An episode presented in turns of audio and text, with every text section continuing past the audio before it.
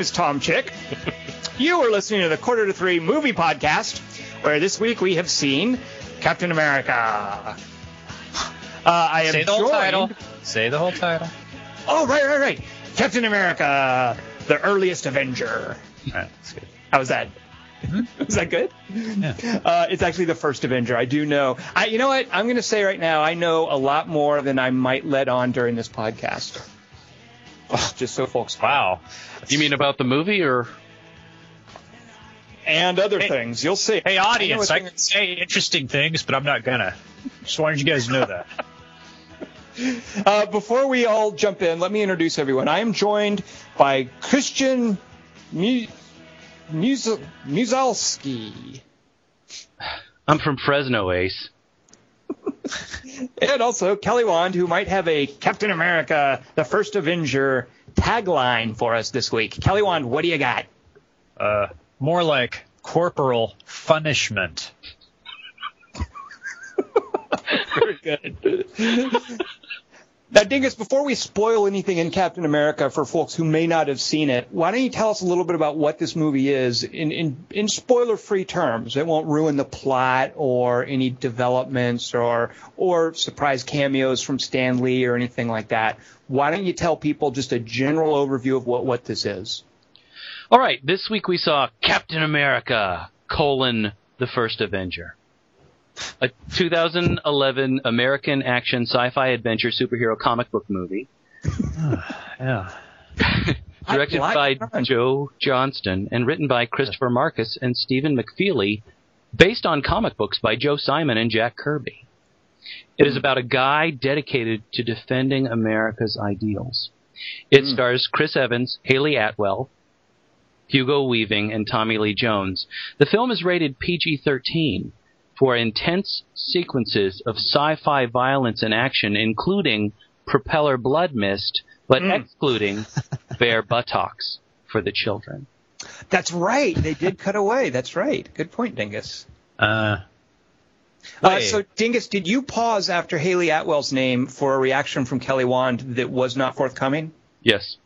Yeah, I wondered about that myself. That's that was as conspicuous an omission as the GI buttocks that were not shown in the movie. oh, that's her name. I thought it was Ellen Page. Uh, Dingus, was that it? I'm sorry, I did not mean to interrupt you. No, her name was G.I. Buttocks. okay. Uh, so there you go. That's the general stuff. Now we're gonna. We've all three seen this movie. I should warn you. So we are going to be speaking about it accordingly, and that might involve spoilers from here on out. Uh, so Kelly Wand, why don't you just go ahead and spoil everything for our listeners by giving us a, oh, I don't know, maybe like a synopsis of, of what happens in the course of Captain America: The First Avenger. I didn't see the whole movie because I had really bad diarrhea, so I kept leaving. I hope that's not too much information. so my review may be spotty. Is that is that part of the part of the synopsis? No, I didn't even write that down. But you know what I wrote down when Dingus was talking? He said the guy screenwriter's name was McFeely, and what's Captain America's name? Steve Rogers. See, Mr. Rogers, Mr. McFeely, the mailman on Mr. Rogers. Ah, I did not realize. I did not catch that connection. Very good. Who was your favorite uh, Lannister in season one? Okay. Um, I'm afraid I don't know what that is. by the way, uh, Cap, I looked up on Wikipedia. I found out Captain America is George Washington's, or was, sorry, because he's dead. He, Captain America was George Washington's third favorite superhero, after the Hulk and Mary Worth. but he was uh, Adolf Hitler's ninth favorite, because Hitler liked the motorcycle, but he thought um, he was too milk toast. And the making a master race super serum thing was too heavy handed. Now I'm surprised you didn't put these in the in the synopsis, Kelly Wand. Well, it's not about. It's just. It's not about the plot of the movie. It's just random. Just like random trivia. It's like background information, right? Yeah, it's to psych you up for this. Okay. Well, actually, bef- go Kelly ahead. does, Because Kelly does pre buttons. Yeah. It's I'm- like uh, the newsreel before the the movie, and then By the way, I'm very, I'm very, very angry about the little thing that you wait to see after the credits are over in this movie. We'll get to that a little bit. I'm sure me and Dingus, we have some harsh words. Before we start, though, while we're on the little trivia phase, I have a trivia question for you guys. Are you ready for this? uh huh. So this is for two points. What do the Roman Empire, the Dark Knight, and the Planet of the Apes have in common? They all have a Statue of Liberty on them. Mm, no, I'm sorry. So Dingus, Well, I know that. I know it's true. The Romans. So But Dingus, know it's over to you. you. This is your chance for two points, Dingus. What do Oh, the you Roman get to answer Empire? once. Yeah, you, you that's it. no, you failed. So Dingus, what do the Roman Empire, the Dark Knight, and the Planet of the Apes have in common? Charlton Heston. I'm sorry. Marble. The correct answer is Rock. that they Minerals. all. No, the correct answer is that they all rise. Oh. You see? You see what I did there? was the last one? the Oh, Roman yeah. Empire, the Dark Knight, and the Planet of the Apes. They all rise. You see? They all decline too. We don't know for sure. We're, we we don't. We haven't. We're not sure about. Well, we don't know if the Dark Knight or Planet of the Apes are going to decline. Uh, yeah. I predicted it's already declined. The, the last one. Ah, But while we're talking about spoilers, can I just mention I don't normally watch trailers, but I'm watching one trailer in which I discovered that Tom Cruise had been called in because Uh-huh. the because the IMF had been disavowed, which seems like pretty extreme reaction to this whole like Strauss-Kahn sexual assault stuff with the International Monetary Fund. I, I swear to God, that's in a trailer. Tom Cruise gets called in because the IMF has been disavowed. So what do you guys think of that? what's the IMF? What are you doing International Monetary watching that? Fund. What are you doing watching? Well, I didn't know what it was. Yeah, why are you watching I that? didn't know that it was a Mission Impossible movie. That's All a I- Brad Bird movie. You're looking at Brad Bird trailer. Oh wow, you're right. You're right. Well, I did close my eyes once I saw Tom Cruise, but I'm like, why is this? What is this about the IMF? What? And I didn't realize that was the Mission Impossible people. But it, it really did seem like the International I don't understand your question. Are you saying had what do blown you up the Kremlin. Okay, I'm sorry. What am I saying? What? what are you um asking? That, that was not a trivia question. The trivia contest is over. Neither of you has won. I have won it because neither of you got to two points. So on a separate topic, uh, because I saw the Rise for the Planet of the Apes trailer. Right, You- okay. You, made fun of the fact that the planet doesn't actually rise. That's stupid. And I know that Dark Knight is called The Dark Knight Rises. Whatever. Uh, that sounds a little silly to I me. didn't remember that one. Yeah. Oh, oh. Well, you, you should pay attention to movies that are coming out next year. Night I- Rise. I don't- think can't Tom's believe you watched saying that the, the trailer that he watched is strangely prescient. Whereas I think it's What got this about Tom in real Clancy. life that he's talking about? What's he? What's it predicting? Well, there's no real IMF. Did you know that?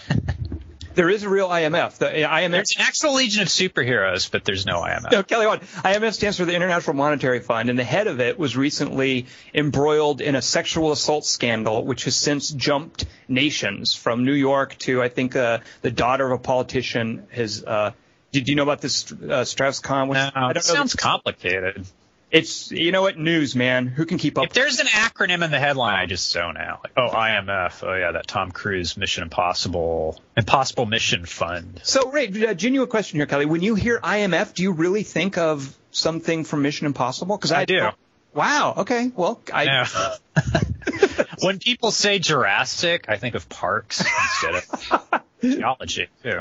All I think of benches and uh, the little SUVs, electric ones on monorails. I was also, electric little boys. Yes. in, in what little I saw of this Mission Impossible trailer before I closed my eyes and realized what I've seen. Uh, Jeremy Renner. Oh, I know. I don't. So they're scrapping Tom Cruise for Jeremy Renner. Oh, they are? No, I just I don't know. I just saw both of the actors. They're both in it, and of course Jeremy Renner's in this uh this Avengers thing. I'm just so glad to see him. Uh, just in every this- fucking movie, in every blockbuster ever. as well he should be. I love that guy. I thought he was going to be born or something. Yeah, Oh, that's thought- right. That's right, Dingus. Yeah. So he's every franchise. He's in every. We know what he's, he's the- Spider-Man, Superman, Batman, James Bond. if we're going to have a new Sam Worthington, I would just assume it be Jeremy Renner. Here, here. So anyway, let's let's talk. Speaking of Jeremy Renner, let's talk Captain America. Uh, that, that was all my fault. That whole derail. I apologize. So Kelly Wand, uh, for folks who, who who may be a little confused about what happened in this movie, because there's a lot of Right. stuff going on, why don't you break it down for us and give us a synopsis? Is Tom Cruise still married to the chick from the third Mission Impossible? Because she's not in the previews, and it was a different chick from the second one. I am not aware of his marital status. Uh, Kelly, did you pronounce that emission impossible on purpose? Emission?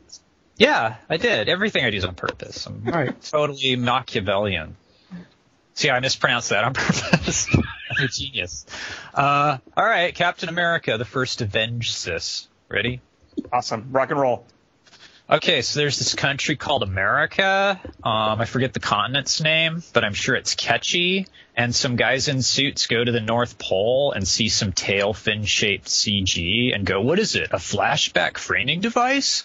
And then we go back to 1942, back when Busby Berkeley was President C, and this 90 pound weakling named uh, Steve Rogers with a hunky 200 pound guy's voice keeps getting kicked out of recruiting offices because he has too many health issues.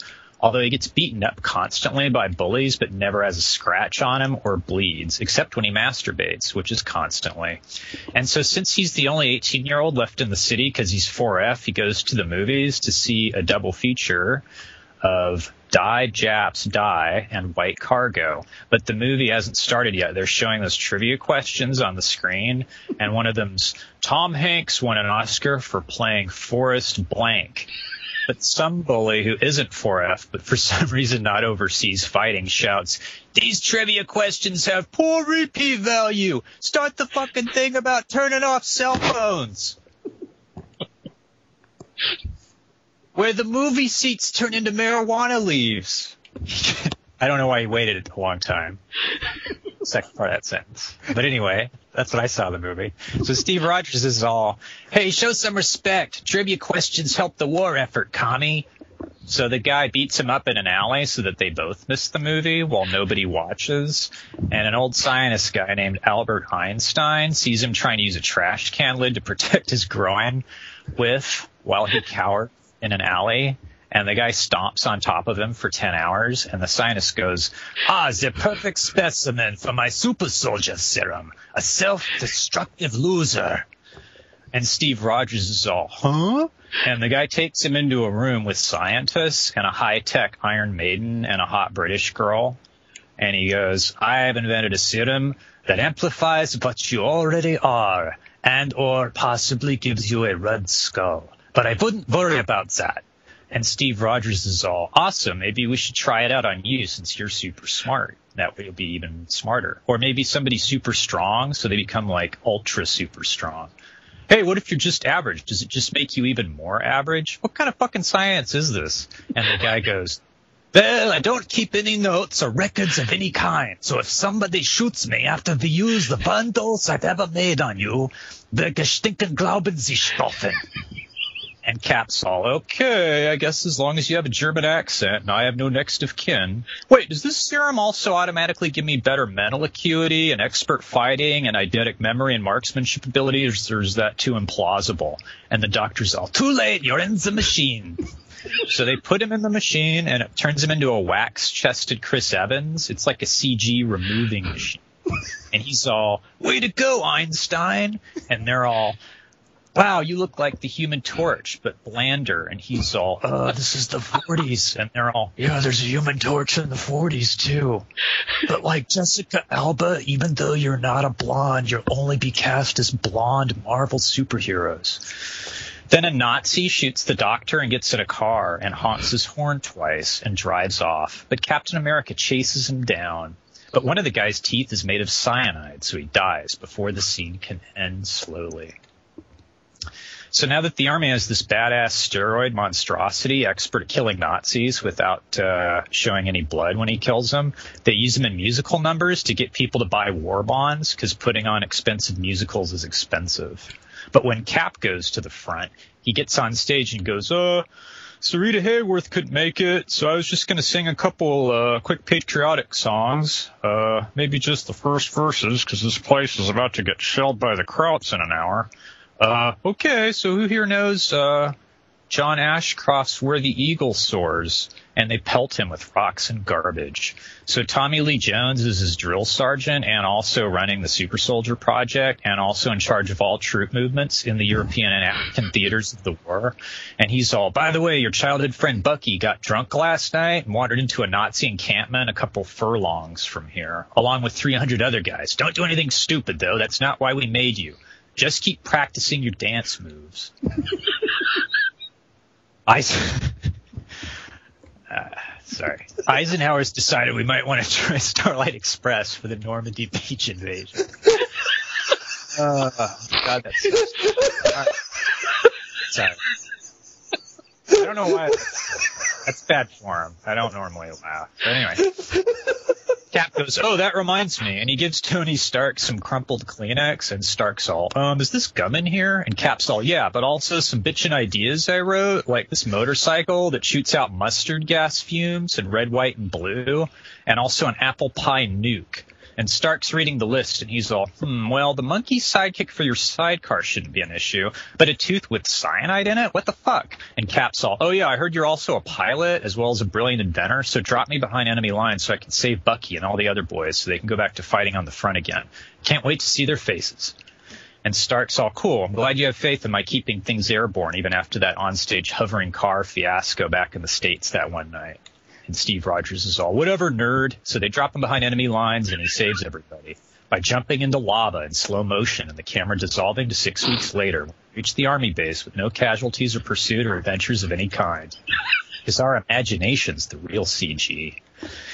And the hot British chick's all, I see now why we lost the revolution to you Yanks. God was stoned. And Cap's hanging out with all his rescued buddies, including Bucky, and he goes, well, boys, here we are together again, except for Stinky. He had to go back to Tuskegee because the troops are segregated. But, uh, yeah, pretty awesome canteens. Oh, huh, freedom and democracy, huh? And the Japanese guys all, why is shield? If you're going to use it like a boomerang, why not just use a boomerang? And Cap's all, well, Tojo, war makes strange bedfellows. That's my real point. We all got to sacrifice, like you people being held in internment camps. I mean, you're already from Cleveland. Know what I'm saying? And the Asian dude's all, where's your sacrifice? And Steve Rogers is all, uh, I had to sit in a tanning bed for a couple seconds while it gave me superpowers. Oh, and I also got promoted to captain, so I have to do all that push-ups at four in the morning bullshit. So what was the question? And Bucky goes, look, the important thing is childhood friendships, not becoming some cynical, cheesy bullshit war movie cliche. Boom, fucking blows up. And Cap's all, Bucky, no! So the Red Skull's using some blue energy Q to make blue CG with so he can rule the world PG-13ly, but Cap stops him by raising his shield which blocks blue CG except for the blue CG they use to make super soldier serums. And then he kills the Red Skull by the Red Skull touching the cube and screaming and turning into pixels. Then Captain America flies the plane into the North Pole to save all the innocent civilians who aren't at the North Pole that day. But on the way, he tells the British girl that they have a date next Saturday. And she's all, I'll do my best not to forget you. We'll send people to your crash site as soon as I get around to it.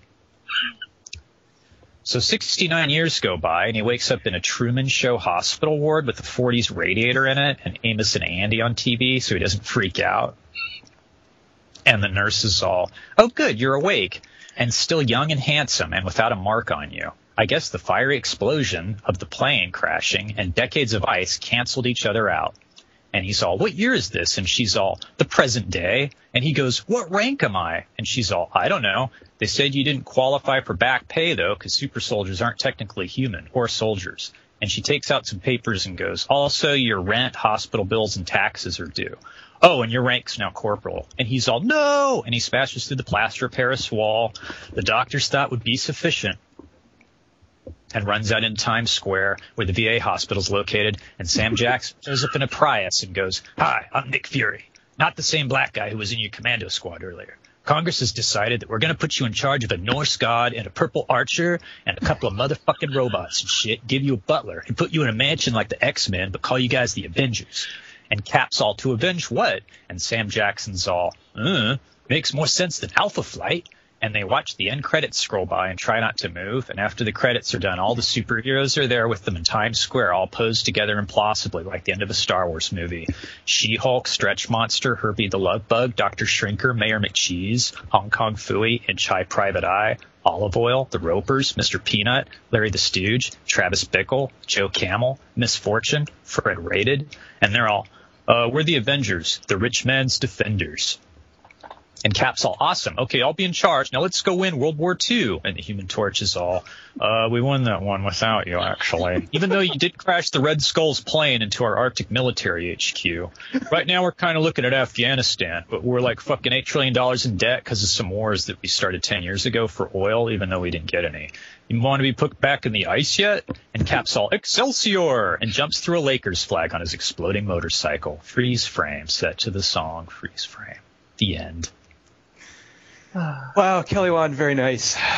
Misfortune. Yay. See? See? Product placement. Uh, all right, well done. Hold on, I got to take a drink. Hold on. yeah, hold on. Yeah, me too. Uh, I think I'm going to have a smoke as well. Hold on. this is a PG-13 dingus, no smoking. Oh, I'm sorry. It's an electronic know- cigarette. Did you guys read the Captain America comic book when you were? Dingus did. Dingus knows all about the comics. Uh, he's really into that stuff. He has a Captain America T-shirt, and that's not a lie. I, uh, I am. He's kind of like Captain America, like after the serum. There's a certain earnestness to him. Yes, that's true. And I don't have a sense of humor. hey, You're an excellent dancer, and you accessorize properly. and, uh, he looks good I in can always- tights. Yeah. Speak for myself, but during whenever I would read comics when I was a kid, it's like I'd read Thor and Spider-Man and X-Men eagerly, but Captain America I'd read out of duty, like a yeah, stick in the mud one. Well, that's strangely appropriate. Wait, how did you spell that word? Duty? Uh, dude, doodly. Oh, okay, Right. duty. Okay.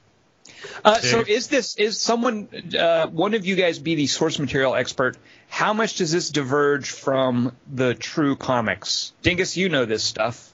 Well, I remember Captain America being afraid of spiders and loving lasagna. So, um, there was none of that in this. He, there was no spiders, there was no lasagna, and there was, I don't remember anybody named John.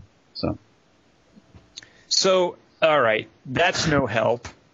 Uh, does Captain America actually take place in the 40s? and is so. it just an advertisement for steroids? What? Because he wouldn't, if he punches Hitler on stage, that would only fool people before 1945. Otherwise, they'd go, "Hey, wait a minute, we he was in the bunker." That, But in all seriousness, like, is that just his origin story, or did they play out all the comic books like back in the 40s? And this whole thing about him freezing and coming to modern times, like all of that is canon, or did they just like decide to set this in the the 40s? I mean, I know he's probably they came up with him in the 60s or whatever. Like he's part of that era of comics, right? He, well, he was in the 40s too. Oh, he actually he actually they they started this Captain America thing back like he was a contemporary superhero back in the 40s. Yeah, like they, uh, he was the one who hit Hitler's face. That's based Oh, that's actually Captain oh, that's cover. I did not know that. Uh, so That's what people wanted to see back then. Yeah, suck it, Hitler. So did he then get frozen for a bunch of years and then wake up 60 years later? Is that all from the comics too? You guys don't know. I don't even know why I'm asking you this. Uh, because that It was, but it was it was 62. He got he was thawed out in the Silver Age. so he actually did fight in World War II. He was a contemporary superhero back in the 40s. At one point they killed him or froze him or whatever, and they thaw him out in the 60s. That's all true. Yeah. Okay. Even if it, any of it is true, what? Why the fuck make a movie about it? But- And it, the Human Torch found him, I think, in the ice in '63. I don't know. I don't. I don't it's Chris believe- Evans finding Chris Evans. Now is that true too? Because I don't believe either of you at this point. I'm not sure I trust either of what you're telling me. What? So that's true. The, the Human Torch actually found Captain America. You know what? I should have just read. He was also wait wait check this. He was also in the 50s, so he was only in the ice for like an, a couple years, and he and he was he he hung out after World War II and fought the communists. Oh, so that is a real thing. That this is a guy. Okay. Uh, but I guess for modern day Avengers, they're just going to skip over all that stuff. But then I think he got killed last year because I remember Sean Hannity was talking about. Killing off Captain America when we're at war? Well, now he was part of that. You know what? I'm pretty sure wasn't he part of that whole Marvel Civil War storyline where they split up on this idea of registering superheroes? You know what? I'm out of my element. I'm not. yeah, even but Elektra was a Skrull. Did you know that? So when she came back to life, she was actually an alien imposter. the Jennifer, uh, not Warner. What's her name? Jennifer uh, Garner. Jennifer I like Garner. Warner too. She's pretty cute. Yeah, I miss her. All right, well, let's talk about this movie because so here's here's the deal. So I was just curious how much of this comes. Like I I did not know that this was going to be a story about World War II. So I, that's what I love about not seeing trailers. Uh, and I think I I thought like I think I knew he was going to be one of the modern day Avengers. So when it starts off in World War II, I was like, wait a minute, this guy's got to like how are we going to have him in the modern day and not have him be like 80 years old? And then I figured he just wasn't going to age. But then they did the little No, no, there's science. well, they did that whole device too with the flying wing because I wasn't real clear on the date there. Like they had, I think they had like flashlights and these little winches and stuff, but there's there's nothing you necessarily see there that shows you it's modern day, right? Like is that a big Uh, fake out? I guess you know what everyone knows. That's the thing is everyone knows this is all a setup for an Avengers movie. So at some point it's got to Right. come into the modern era. Um, so I did it. That was a nice reveal for me. Is that oh hey this is World War II? Because actually I seem to recall don't the the trailers start with some World War II recruiting thing. Um, so anyway, that was a pleasant surprise that this was a period piece. I did not expect that. Uh, It was a period piece the way X Men Four was a period piece. uh, Five. You mean Legends? I would go uh, with it's a period piece the way the Rocketeer is a period piece. What do you think of that? Mm, the Rocketeer is more consistent a period piece. All right. Captain America, I, I, we went over this uh, last week or two, but it's like people weren't smoking in the X Men movie, and it annoyed me. And now it's like, dude, there's not a cigarette in World War II among those soldiers. Ah, like, why right. can't it be just like a Saving Private Ryan kind of Captain America movie? So, uh, Dingus, you, you seem to have said something disparaging about this movie. This didn't work for you. You said something like, "Why would they bother making this?" Uh, yeah, that's what I said. And do you I have the uh, same question. about why I they would with bother making this? I'm a little un- well, it's just because it was all that was left is the answer, isn't it? I don't People- understand. people- I don't understand going the way they went, uh, playing the characters the way they played them, specifically the male and female leads. But now it's, it's starting to sound like Tom loved this. I actually did. Uh, I, Really? Oh yeah, yeah, quite a bit. Uh, I I had a great time. I thought it was very energetic. I thought it had a great sort of economy of storytelling. I I liked the actors. It.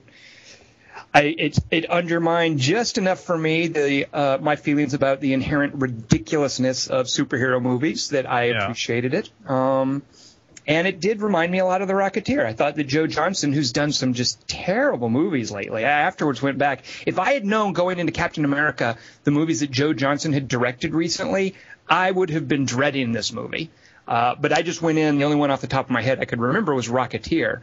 Uh, but he hasn't done it. Like he did Honey I Shrunk the Kids, then Rocketeer, then a bunch of crap like Jumanji, and uh, and I don't even remember now the things I looked up. Um, but I this this uh, I He thought did he did very Jurassic good- Park three. Yeah, right, right. Which I actually kind of liked though. No, everyone like I did. no. No, I know. It's just, I, I have other friends who say what you say, and I don't. And and they and I go, why did you like it? And they go, because the pterodactyl. I go, you came in at the end. You said. He goes, yeah, it was great. Oh. And I go, pterodactyl's your third act. That's not. Come on, it's Well, it Jurassic right. Park movie. it's the end Like, of the I- trilogy. Pterodactyl. I agree. It doesn't. Boo. Yeah, it doesn't hang together very well, but uh, there's some neat stuff in it. But but overall, I thought this hung together just very well as an overall package. It wasn't just like a Jurassic Park three thing where I was like, yeah, that scene was kind of cool and that scene was okay, and William H Macy. You know, that's sort of what I come out of Jurassic Park three with. Whereas this, I really felt like I got a full package of a, a very well done action movie that made me not roll my eyes at the superhero stuff. Um, so yeah, I, I, was- quite liked it. I wasn't rolling my eyes. It's not that it's badly made, but it's the same issue I think I had with the comic, which is there's no supporting character. There's no, there's no comic or dramatic dynamic for the character. He's just he's just in this vacuum.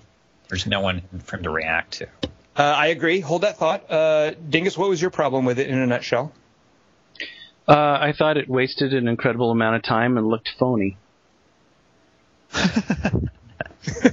So, uh, so, so, so Kelly Wand, your your problem is that he was kind of in a vacuum. He didn't have much of a anybody to interact with, uh, and Dingus waste of time and looked phony. No, I don't think that I don't think the movie is a waste of time. I think there's things in it to value. I think that it along the way wasted a lot of time when it could have been using that time wisely, and the things that it did looked phony. And Okay. the the way it made the characters again, you know, part of your question earlier was uh, about period pieces or talking about period pieces and given what happens with that female who is incredibly hot and pretty good at what she does i think as an actress uh, i think it's a waste of time because you don't see it's just Never goes anywhere. just Is she even alive anywhere. or She- dead at the end of she the gets- movie? she gets to kill some one person in a token way and it's just I don't understand why you said it here and why we why we plod through this earnest story of patriotism. I don't get it. Can I make a suggestion? For Yeah, I would that? I would love for that because I don't get this superhero. I don't get why you why you confine this particular actor who is full of energy and full of humor in this from what I see as a flat role. I don't get it. So I would love for you to to do that. Part of what I, I liked about it is, you know, we've talked before about, uh, well, I've talked before about how I think a lot of the superhero stuff is silly and it's all just power fantasies. And it's one of the things I really appreciated about about the movie Super with Rainn Wilson is is how it it kind of addresses that that issue that these are just power fantasies and they're juvenile and they're silly and look what happens if you indulge them. Uh, Super is this sort of cautionary black comedy in a way about that. Uh, what I appreciated here um, is that it was it wasn't a it was a power fantasy from uh, this almost quaintly historical time where uh, we it was it was out of this sense of national obligation and that is such a period piece detail that I I think gets lost a lot in in the modern world. Um, this idea of you know that that sort of quaint patriotic uh, do this for my country. Uh, look back at, at how people felt around World War II, uh, and a lot of that's mythologized. You know, there were a lot of mis, you know, America sort of held back and didn't participate in World War II till it was safe. We let a lot of terrible things happen for strategically convenient reasons, and all of that's good and well. But when we think back to this national sort of attitude back in World War II, it, it was very different. And this idea of what you would do with power was very different. And this idea of I want to serve my country this way was very different. And it's kind of quaint looking back at that and casting this superhero power fantasy against that backdrop where he wanted to serve his country and all he was doing was being a silly man doing these shows in tights appealing to 12 year olds. I loved that little joke about it. But what he really wanted to do was serve the country and, and not necessarily kill people, but protect people from, from being killed. You know, stop bullying. Uh, and I just really appreciated that quaintly historical take on the superhero fantasy. Um, I feel like uh, I, I don't want to get too political, but I hate how the Bush administration perverted how we could have had that after 9/11. You, you know, this idea of, of serving and going to Afghanistan and all that. There was this brief window where it seemed like America could recapture that that sense of honor and that ideal, and it all got perverted with the invasion of Iraq. And we were the bullies. Exactly, and then we were the bullies, and, and it all got it all got co-opted for a very different ideological agenda. So Well, I it love specifically gets perverted with the story of Pat Tillman, I think, and what you're talking about reminds me of that. You know what? Very good, very good, Dingus. Exactly. Like Pat Tillman is a kind of a darker version of, uh, you know, darker contemporary version of, of this kind of character. Yeah, uh, very good. Uh, So I, I just enjoyed, you know, whereas I, I normally see superheroes, like I think of Iron Man and Thor. They're just like Thor is this silly suc succession drama about a king from another dimension or wha- whatever. It's a fish out of water thing, and that, oh, he's got a hammer. Yeah, right. He's got a hammer and, and Iron Man. Like I still, I'm not into the the Iron Man stuff. I just don't get like a Oh. rich a rich guy with a bunch of toys and a magic doodad. That if the bad guy gets it, ah, terrible things happen. I mean, I don't. And and the Tony, you know, Tony Stark's character is just spoiled and privileged and irreverent. You know what? Fuck that But guy. he's funny Yeah, he's a, he's a clown, right? Yeah, yeah, he's a until clown he, until he stops drinking. Then he's not funny anymore. And, and that's the thing is this is not a clown superhero. This is a superhero who really wants to do good, honorable, patriotic things for his country, and he doesn't want to be a clown. He he wants to do, and and you know what? In a way, it can be flat. You can look at it that way. I don't necessarily disagree, uh, but it's kind of quaintly historical, and I enjoyed that take on it much more than I enjoy the spoiled privilege of, of Tony Stark. Um, Eh, I, So agree there you go, that would- I definitely agree with that last point as far as character is concerned. Mhm. I just don't think that the the mousy Chris Evans uh, is any any kind of a real character that that you know he doesn't become anything real. I I mean I, mean, I, I like the the contrast you're making, but he he just feels like a poster the whole time. And I know Chris Evans has more depth than that. You know. but there's not a lot of depth in the script, I don't think. I mean, the, the beats that I'm talking about are, you know, this this weak guy who wants to do great things for his country and he can't. So this superhero power fantasy is in the service of letting this weak guy serve his country. You know, that's what it's all about. I think that's all the depth that's here, and it's quaintly historical. But I would agree with you, Dingus, that it's not a lot of depth. You know, there's nothing approaching, you, you know, the sort of the dark guilt that Batman feels, or you know, that that sort of agony, or the moping of Spider-Man, or or the the invulnerability of Superman, or wha- whatever. All that stuff is not here. Like all these potentially richer superhero tropes that you could mine. I agree with you. Um, I mean, imagine ma- imagine you brought it up earlier. Rainn Wilson's uh, Frank, I think, is it Frank? Yeah, Frank getting put in that machine. Well, that would be a very different movie. I know, and that of would be course, of course. Yeah. But but the earlier character is that guy who gets beat up, then that sort of Oh, right, right. nerdy guy who wants to do well but just doesn't have the physical gifts to do well, but means well. Uh, I mean, it's not the. It's obviously not the same character. The other character has many other different things going on. But you're right to bring that up, Dingus, because Super is uh, is a distinct creation. I mean, it's a creature of 2010. Whereas I really feel, I mean, that's the, the question was why would you put this in the 40s? I really feel that, that Captain America, this Steve Rogers character, is very much a creature of 1942. And, and that's why I think you put it there, and that's kind of the point of it. And even if there's not much depth beyond it, I feel it made that point very well. You know, you Uh, know. Now that you say it that way, the the fact that we're going to fast forward and have him now, because m- my first thought is then just set it now. Well, they're about to.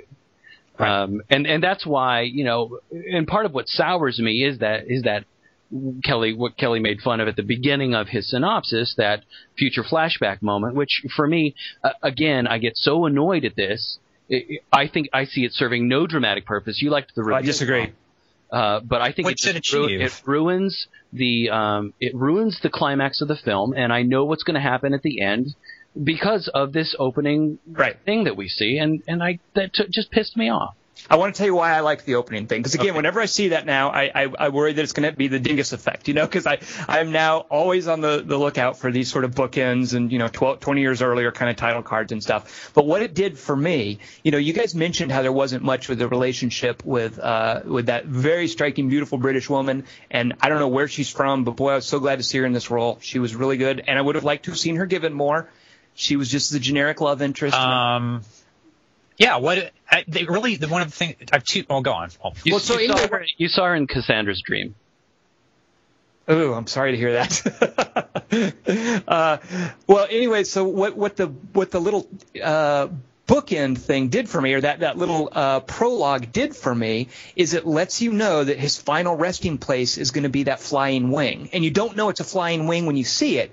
You like you see the wing, you see the interior, and you're like, what? Where is he? Is it a base? What's going on? Is this? I, I wasn't real clear on it. And as the movie progresses, for me, that flying wing, and I loved the hardware in this movie too. It was another thing I really, really enjoyed. Even though I agree with you, Dingus, and I want to talk about this about how it looked phony.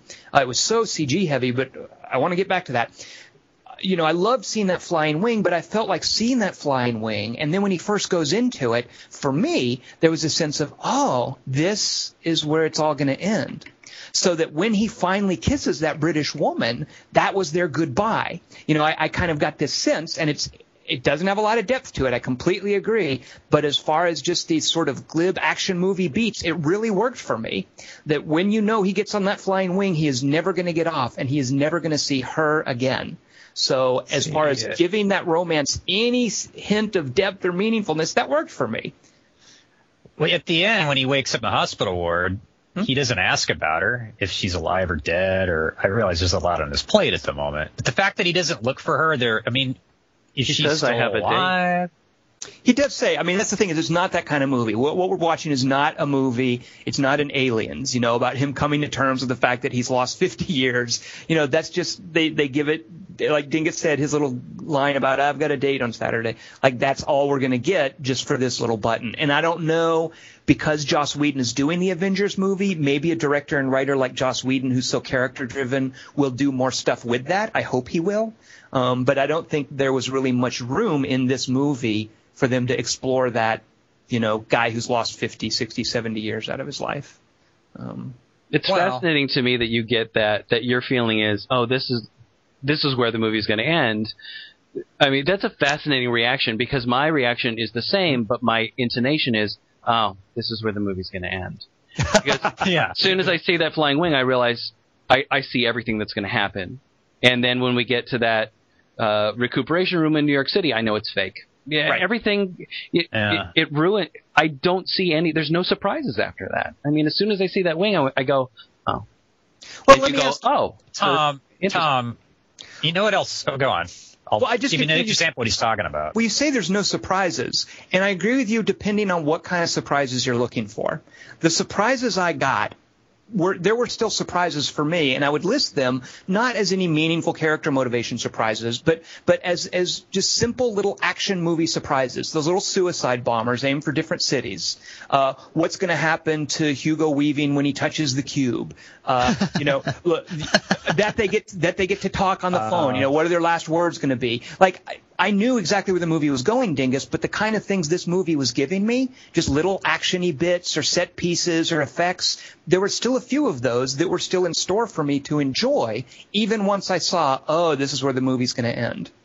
Um, Tom, uh, it may interest you to know that in the comics, Bucky is like this t- swishy Robin-esque teen sidekick who dies. oh, he does die. I wondered about he that. He does die. That's that's all he's famous for is die. Oh, Bucky dies and Cap's tormented by it. And so the filmmakers went, oh, that shit's so dated. So their idea of modernizing it is to make him a childhood friend who dies randomly, like Biggs Darklighter. Like that's their upgrade. Well, you know, I like that Like, too. uh, that he died. That it wasn't like a the, the dude just fell down a cliff.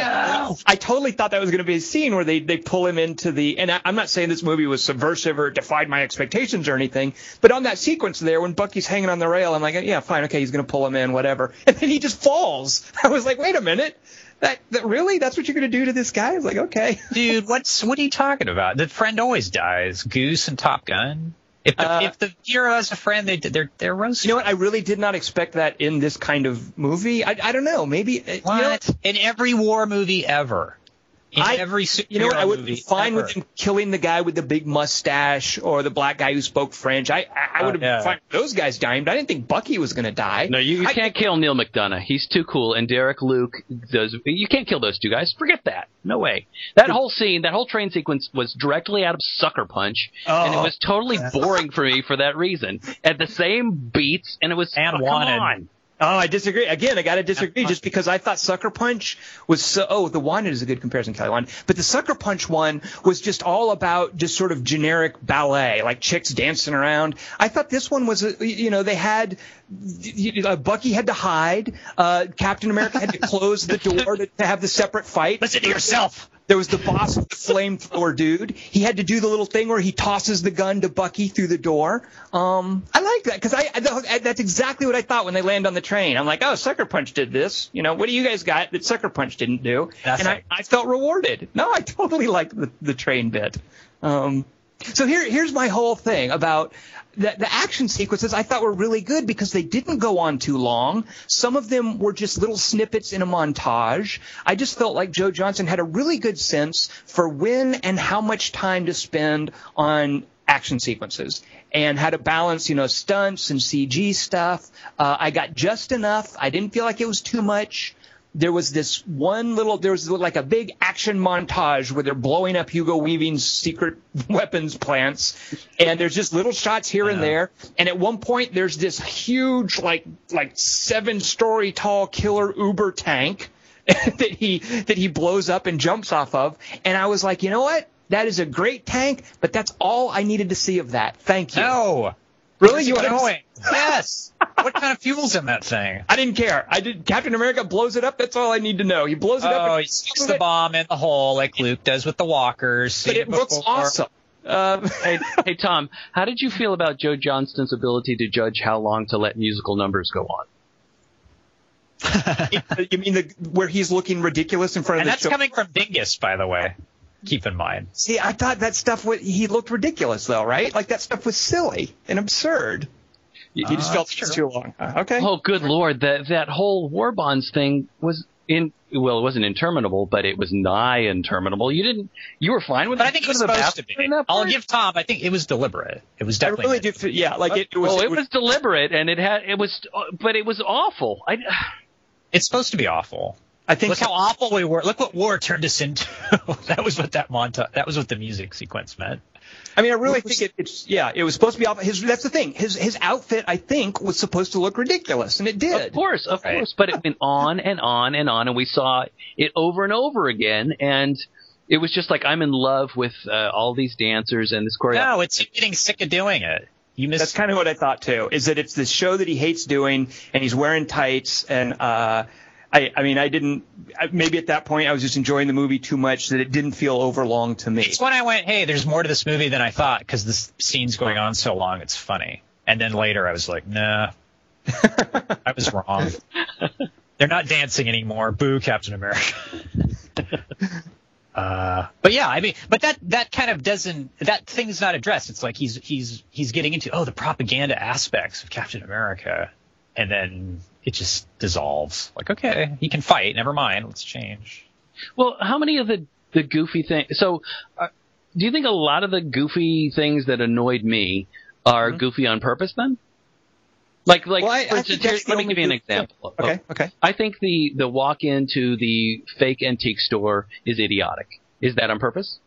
I think it's silly. The like the old lady with the machine gun. I thought that was kind of silly. Just And the I- idea of, that people must be walking in here all day, and it's a, a crowded street, and nobody ever leaves this store, and people are They also misspelled everybody collective. walk in. So, so is that intentionally goofy? I mean, how much is intentionally goofy? I see that as no different than like a silly James Bond kind of thing. I mean, this is a goofy movie, Ding. This is a superhero movie, and so Yeah. I, I'm not. gonna- I'm not going to defend as like. I, I don't want to say realistic because I know that's not what you're saying, but I'm not going to defend as plausible things like that. I agree that that's silly, but I think that that's a that's a comic book thing. It's like it's it's it's childish. Like, ooh, what if this boring storefront actually had a super secret government base underneath it? Yeah, I mean that's a it's that kind of thing. Uh, Well, then let so me I would- ask you I would this. grant you that. Okay, well, since I've never seen The Rocketeer, does the tone of The Rocketeer is is the tone like this? Because this this feels like uh, like gravitas or earnestness on purpose, and then we throw some goofiness in. Is the Rocketeer like that, or is the Rocketeer sort of at an elevated sort of tone? The Rocketeer has a little bit more sort of comic relief to it, like with Alan Arkin's character, and but no, the Rocketeer plays it pretty seriously, actually. Uh, so I and I think this, I mean, I do see their tone is very similar. Uh, so I, I would say, yeah, the the Rocketeer has a very similar tone.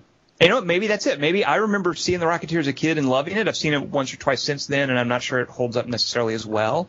So maybe part of it is my fondness for that sort of look and style of superhero movie. And Timothy Dalton has a mustache in The Rocketeer, and Howard Stark has a mustache in Captain America. Well, without spoiling too much, there there are beats that are almost like story beat for story. Like the the the climax of the Rocketeer is very similar to the climax here, and I don't want to give it away because it's a cool set piece in the Rocketeer. But you know, just like here, there's a big cool looking flying Uh. wing. There's something like that at the end of the Rocketeer.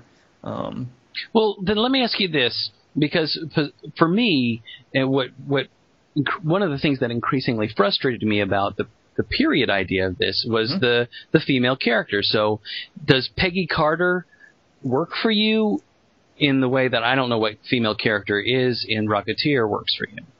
Connelly. Yeah, they do a lot. Of, yeah, like Jennifer Connelly, it's her devastatingly attractive days, and uh, they do a lot more. She's not she's not trying to be like here. This is this is supposed to be like the the repressed British officer. And Jennifer Connelly, if I recall, wants to be like an actress and like she wants to be a famous L.A. Uh, singer or whatever. Uh, so she's a lot more sort of seductive and slinky and lively. Um, so that's got a very different feel to it than this, you know, they kind of have this professional relationship and there's the little joke about fondue, which I kind of liked. I laughed. Uh, so I, I agree. There's not a lot. There's a lot more to hang and a lot more energy in the romance in the Rocketeer. Uh, definitely. Well, well, the, the the thing that I'm I'm kind of aiming at because um because the Peggy Carter character does have that like to, a token slinky moment when she shows up in a stunning red dress and then leaves. ah, yes, yes. Um, and but there's something in in there that usually annoys you, and and there's this token fem- feminism moment where where uh, Steve Rogers asks her something about why do you keep doing this? Oh, you're a dame. Oh, I don't mean dame. And then she's like, well, you don't know how to talk to a woman. But there, but there is that little, uh, we understand feminism. Hey, it's okay. And usually was- that annoys you. what was the feminist moment? Because I wouldn't even think of what that was. It's, Where she takes up it's- the gun and shoots at him. No, no, no. It's it's earlier on where where he says something like, "Why why would you even try to to do this?" Oh, right, in the back of the something cap. else. Right. Yeah. Right, exactly. She punches a dude in the at the army drill too. but When the, he the, goes, eh, nice gams or something. He's the like a undercurrent there is a, is about feminism. I Um, thought- sort of thought the undercurrent more was he's just a dork and he doesn't know how to talk to women. okay. That was He kind of does what I though. That's how you talk to women. Hey, damn, it's this nice skirt you got. And then you you pull back and say you didn't mean to say dame, and He's not going to the right bars. That's all I gotta say. It was just Torrance. You'll see San Franciscan. But but Dingus, I definitely agree. I mean, it's it's it's superficial comic book, just straightforward stuff. She's she's she's almost a placeholder. You know, you could put almost any beautiful woman there. There's not a lot of character development. Uh, I'll so hold her place. oh, See? Euphemisms. but so Dingus, you mentioned it looking phony. Let me throw this out at you.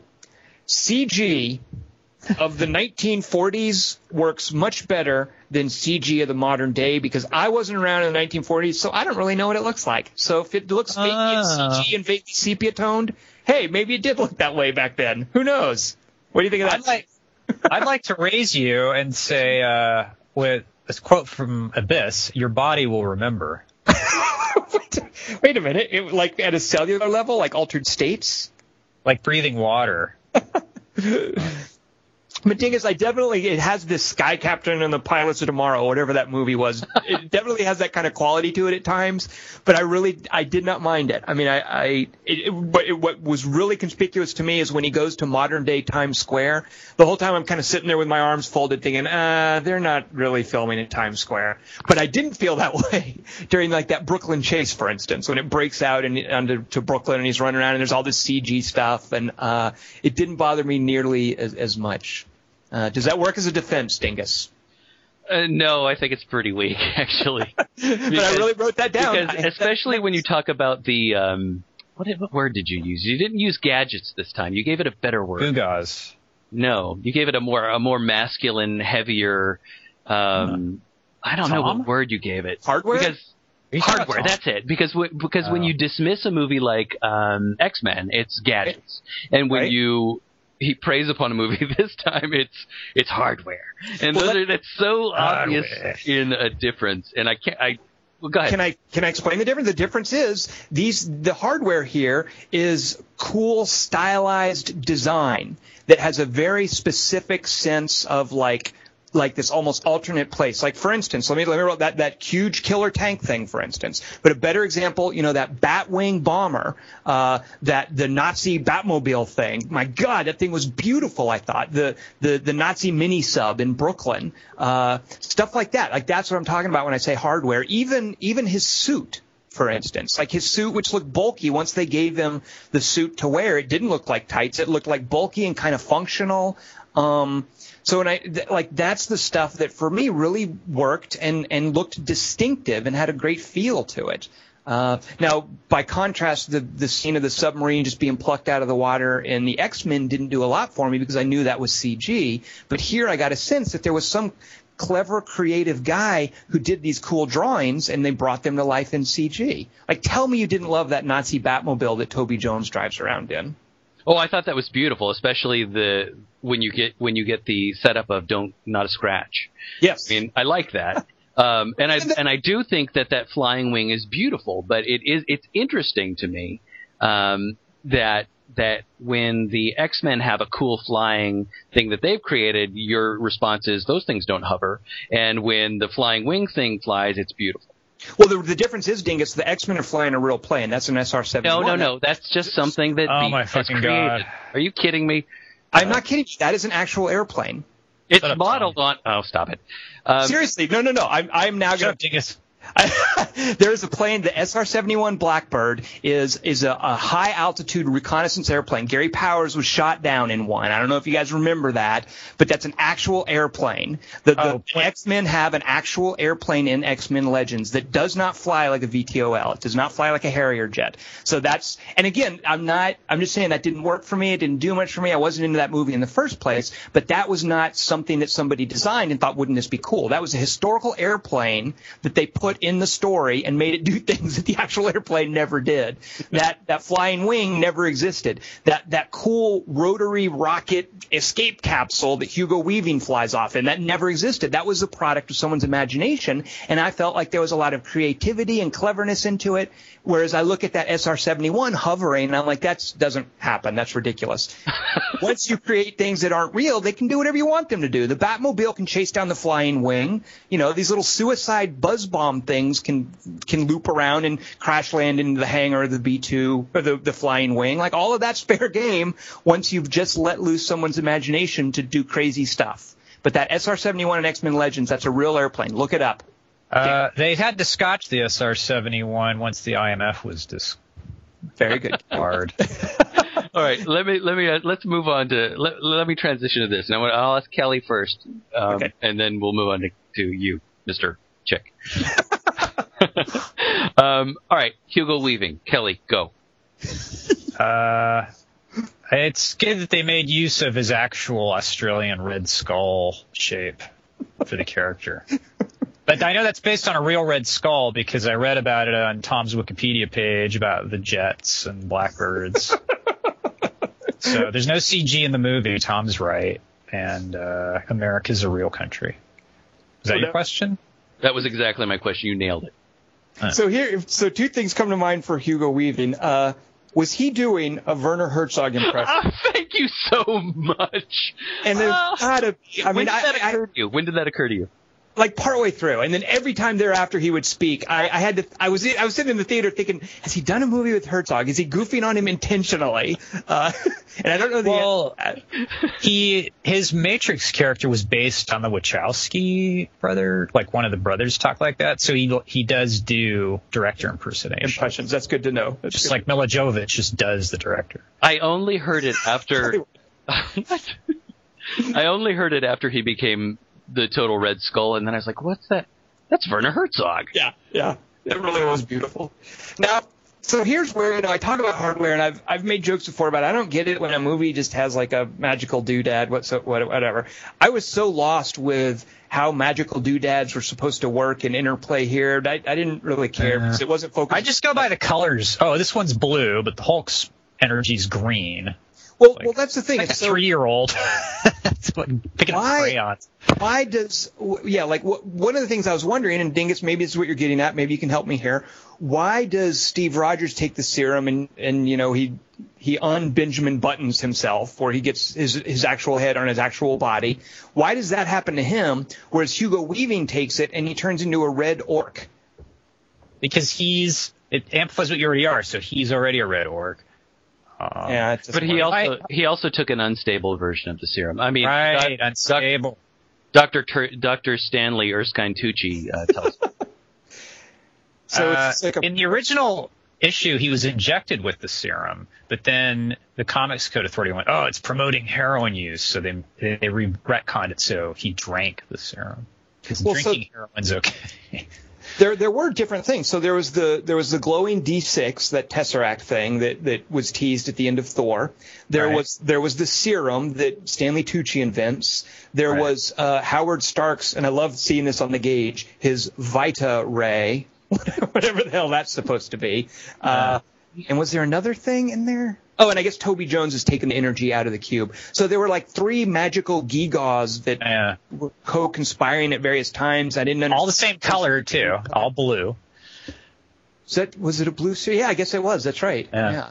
Uh, but totally unrelated. so It's like the poltergeists and the Indians. uh, what what did you feel, Dingus, about Hugo Weaving's? Uh, and that, so was he? Well, called- no, I don't. I didn't get. I'm still asking for your I, how you felt about his performance because you kind of challenged us on Kevin Bacon in uh, right. in X Men, and that's I think that's the last real, not real, but in earnest superhero movie we saw. And so I'm With interested to hear what you thought about Hugo Weaving because Uh, I, I did I had nine idiots sitting behind me who just were all whispering when he showed up, Agent Smith, Agent Smith, Agent Smith, like Ah, that was no. something new. My god. Well, I have to say, Hugo Weaving was in Joe Johnston's last movie. Do you guys know what it was? And Hugo Weaving was, was one of the only remotely watchable things in that movie. Do you guys know what this is? No googling. Hold on, let me Google Google. Uh-huh. Uh So I don't know if you guys know this. He did, didn't he do that? Um, Kelly saw it. I didn't see it. Uh, I'm guessing neither of you have seen Centipede. This. No, he saw Wolf. Was it the Wolf movie? Yeah, it's the Wolf. Oh. the Benicio del Toro, Oh, Anthony Wolfman, Hopkins right. thing, which is wretched. It, if I had known going into Captain America that it was from the director of Wolfman, I would have dreaded this. Uh, but Hugo Weaving, who plays kind of the, he's not the villain, but he's the police detective who's trying to find out what's the deal with the Wolfman. Uh, he he was kind of like funny doing his Hugo Weaving scenery chewing stuff. Um, so here, I didn't think much of him because they didn't do much with him. He, you know, it's kind of funny that I. did- So, for instance, I just thought he was going to be a Nazi scientist. So I thought it was kind of funny when he sort of secedes from the Nazis. too evil for the Nazis. right, exactly. Uh, uh, but I didn't think that much of him. Like it's not. It wasn't. You it call was- that a Holocaust? I'll show you a Holocaust. Yeah, that would have been a good line, Kelly Wand. Yeah, See? I wish you'd written this movie. Are Uh, you sure? You sure Joe Johnston did the Wolfman? 99.9% sure. Right. Someone else Google that because I don't want to crash. I, I don't want to type. I don't want to type his name. Boring. Uh, so Dingus, what did, did you did you like? Did you feel strongly one way or the other about Hugo Weaving's Red Skull or Crimson Skull or whatever that thing's called? I liked what he was doing. I became increasingly distracted because of the Werner Herzog thing, but that's my own baggage. um, and the way he looked, but what I what I thought was cool was this this reveal up to it. You know, because Toby Jones goes in when he's getting his portrait made, and there's obviously something weird, and we don't get the reveal then. And then Captain America punches him, and there's this weird thing going on with his eyes before he does the uh, International Monetary Fund thing where he pulls off his mask.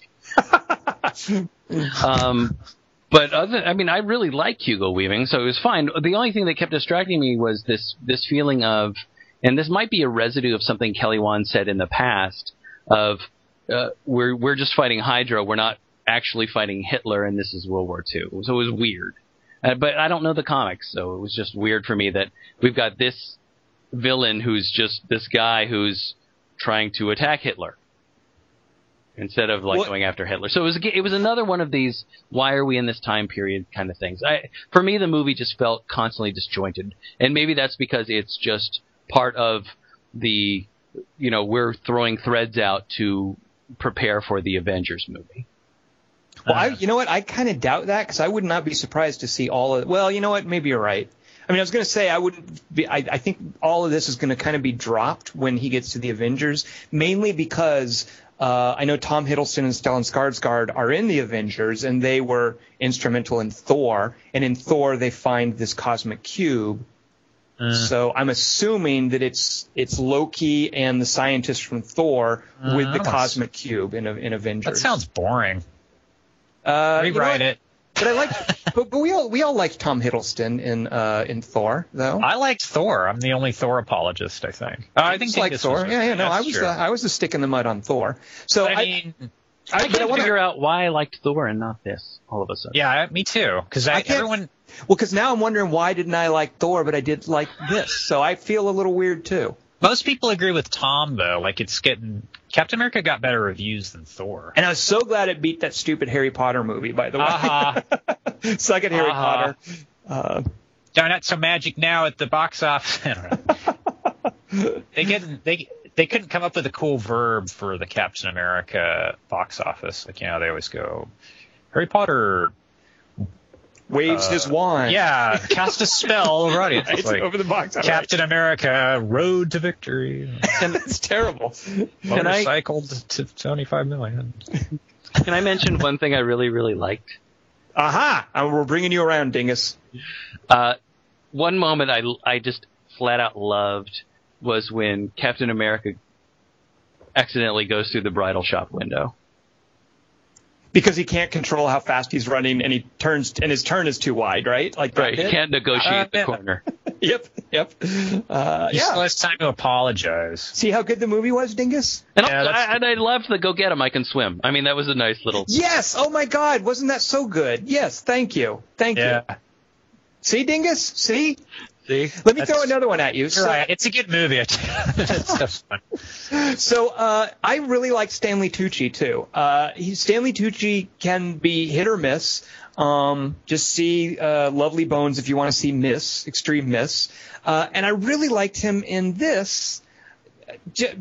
At one point, really got me. Like when when he comes in to talk to Steve Rogers, who's lying on his little forms, and he asks Steve Rogers, "So you want to go and kill Nazis?" And they have a little dialogue, and then he says to Steve Rogers, "You know, you haven't answered my question. You want to go and kill Nazis?" And Steve Rogers says, "Is this a test?" And in the script, the line is obviously, "Is this a test?" And then Stanley Tucci's character says yes, and then Steve Rogers says, "I don't want to kill anybody." So when you have a good actor, and that's what Stanley Tucci is, is instead of just saying yes, there's a great little moment there where Steve Rogers says to Dr. Erskine, or whatever his name is, is this a test? Stanley Tucci's line is very simply going to be yes, but instead of delivering the line, he gives this look like he's thinking before saying yes. And in that little look, like I love watching someone like Stanley Tucci work. You don't know if he is if it's occurred to him, is he now wondering if it's going to be a test? Is he wondering if he should admit to Steve Rogers it's a test? Like, I love when an actor can take a beat like that and give it a little meaning and then just carry on with one syllable in the script. Uh, and, uh, you know, so actually when we get to the point where Stanley Tucci is explaining who Dr. Schmidt is, you know, he's brought in this nice schnapps to share with Steve Rogers and he's talking about Dr. Schmidt's backstory, and they cut to this montage of Hugo Weaving basically grimacing into the camera and effects and stuff. I was like, no, don't show that. Just let Stanley Tucci talk. Let us st- Yeah. see Stanley Tucci deliver this monologue. It would be as if, and the writing is nowhere near on par, but just to make an analogy, it would be as if in Jaws, when Robert Shaw talks about the USS Indianapolis, we have flashbacks to dudes splashed in the water getting attacked by sharks. That is not what you do. You let the actor carry the gravity of what he's explaining. And I was really, I was really missing seeing Stanley Tucci when they do these shots of Dr. Schmidt being evil uh, Yeah. in that scene. So, I really like that character. The the moment I like is when um, when so you did like him, Dingus. See, you see how good the movie is. He's I not like in it enough. Steve, I like Stanley Tucci. I like the moment where um, where Steve Rogers is in the tanning bed and um, and he's about to get the micro injections and there's just this little moment where he just puts his hand on his shoulder just to calm him down. Yeah. It's just a sweet little moment. And uh, yeah, I I thought Stanley Tucci was great. I mean, I love it when just as I loved the way um, X Men was cast, I love it when really good actors uh, don't waste their time uh, when they get cast in roles like this. It's clear that he's still doing, like you said, Tom. He's still thinking and he's still working the character. You know, Dingus, so that's another thing that I actually appreciated about Captain America. One of the things that we had said after we all saw X-Men Legends is how cool that moment was where you see Michael Fassbender uh, hunting down the Nazis. And at that point, you're like, wow, I just want this movie to be about him hunting down former Nazis. Uh, and the movie loses a little focus and it introduces all these other threads. And there's some other cool stuff with Michael Fassbender in there. But this movie had and it, this this isn't really much of a, of a of this isn't really much praise if the movie didn't work for you, but at least I felt this movie had that sort of clarity of purpose and focus. I liked Chris Evans just looking all beefy, wearing that outfit, beating up Nazis and and you know chasing people around in cool looking quasi historical Yeah. vehicles. Here's so this Tom. movie this movie just had a, a lot more focus and clarity than I felt Thor or X Men Legends had. You know, Thor was it was a succession drama back in Asgard, and it was a fish out of water movie here on Earth. Uh, X Men Legends had the teenager drama, then it had the great stuff with James. Will you McAvoy. stop it with X Men Legends? Yeah. Stop saying that. Oh, I actually am screwing up. X Men First Class. I'm sorry. There, there's a game called X Men Legends. I know. I First knew it. Class, first Avenger. Hello. All right. So, how do you feel about Tommy Lee uh, Jones then? Uh, you know what? Uh, I think it might have taken him up until, well, I'm not going to kiss you for him to win me over. Because other than that, he's just doing the same old crap. Like, if you have something to say, now's not the time to say it. God, I know. Uh, yeah. He doesn't get a payoff scene either, though. He does. I'm not going to kiss you. Come on. You don't think That's that's, not a payoff. I want to see him fight. I want to see him fucking machine gun somebody. Tommy Lee Ah, Jones needs to kill people in it, or die, or, or I don't know, rescue. He's the Trautman. Uh, no, I'm so glad he did not get kidnapped and have to be rescued. Uh, no, he's the generic uh, authority figure. Uh, Uh, come on, he gets to drive. He gets to drive the Nazi Batmobile. What more payoff do you want than that? Mm, I don't know. I swear, I swear to God, that was the most beautiful car I've ever seen in a movie. Come on, guys, you got to give me that. Wasn't that thing just amazing? What's the car? What's that rock movie you like? Drive Angry 3D. Yeah, dri- No, no, no. That's the Amber Heard movie. Like, Hey, Kelly, what's the name of the substance that the shield is made out of? Oh, uh, dildoanium. One, two, three, not only you and me, got 180 degrees and I'm caught in between counting one, one, that's free, getting down, free the peak. Wait, I had one in the chamber. I had this. Hailee Steinfeld software gave me hardware. Who's Hailee Steinfeld? Isn't she the British chick? She's from True Grit. Oh, her too. Six to one. They're similar, How but only after this she lost her arm. I said good day, sir. Oh. What was the girl in Captain America? Hayley, Hayley what? Atwell, stop it. Abby Normal something. Uh, Dingus, what is this week's three by three? Set a give. These are your three favorite tears in a movie. Not tears, like ripping cloth, but tears, like crying. Sex. Uh, Dingus, hold on one second. Kelly Wand. Hey, Kelly Wand, can you hear me? What did you? Wait, hold on. What did you think of this week's three by three? Uh, it, I shed more tears than I could think of. It was a tough one, wasn't it? Can you believe he Yeah. did that to us? Oh my god. It's, Okay. it's, it's, very, it's obviously from some part where C3PO needed oil or something. okay. Let's get the. I'm thinking Dingus. So, uh, well, let's get him back in here. Okay. so, what, tears, huh? Dingus. Tears, huh? Okay. Let's see. Down with love. Uh, love, love, love, above, love, love, love above, love the love. All I have to say is that Dingus, you're going to have some explaining to do, and you better have some good ones for your three, because by golly, I don't know what I was doing. I bet one of mine's the same as one of Dingus's, and one of mine's the same as one of yours, Tom. no, Tom- I, but Tom I will don't, hate my number three. He will uh, understand my number two, and he'll be surprised by my number one. Ah, well, I think I'll be surprised by all of them because I couldn't think of a single freaking. This is the worst list ever. Really? Just- you're, you're you just have a heart of stone. You don't. What about the part in uh, Ghost Rider? Uh, uh, uh, oh, right. Well, he doesn't. If he cries, his tears dissolve and it's steam because his head's on fire. yeah, his face steams. Right. That's how you know Ghost Rider is crying. Yeah, Dingus thinks that's phony though, because real fire tears would become lava. Okay. okay. Well, Tom, you're you're doing next week's three by three, so I believe you have to go first. Uh, Did you right. know the Flash can speed cry, Tom? Paul? I fucked it up. I You fucked did. up the flub. Nice work. Way, to, way to fuck up the fucking up. Uh, so actually, so I felt bad. So trying to think of something. I, this is just so specific, Dingus. So while I was trying to think of stuff, I was wondering, man, is that how these guys felt when I did my best three pregnancy reveals, three by three, which I did because I had two that I thought were really cool that I wanted to talk about, and I only had to think of a third one, whereas I dumped it into you guys' laps, and you had to think of three of them. So, Dingus, I know you've got something specific you're thinking of. I can't wait to hear it because I don't know what to do with this. I, I'm not about to. I, I couldn't think of a single interesting thing that featured a, a specific tier. So all I'm doing with this, and you know what, you guys can kick me out.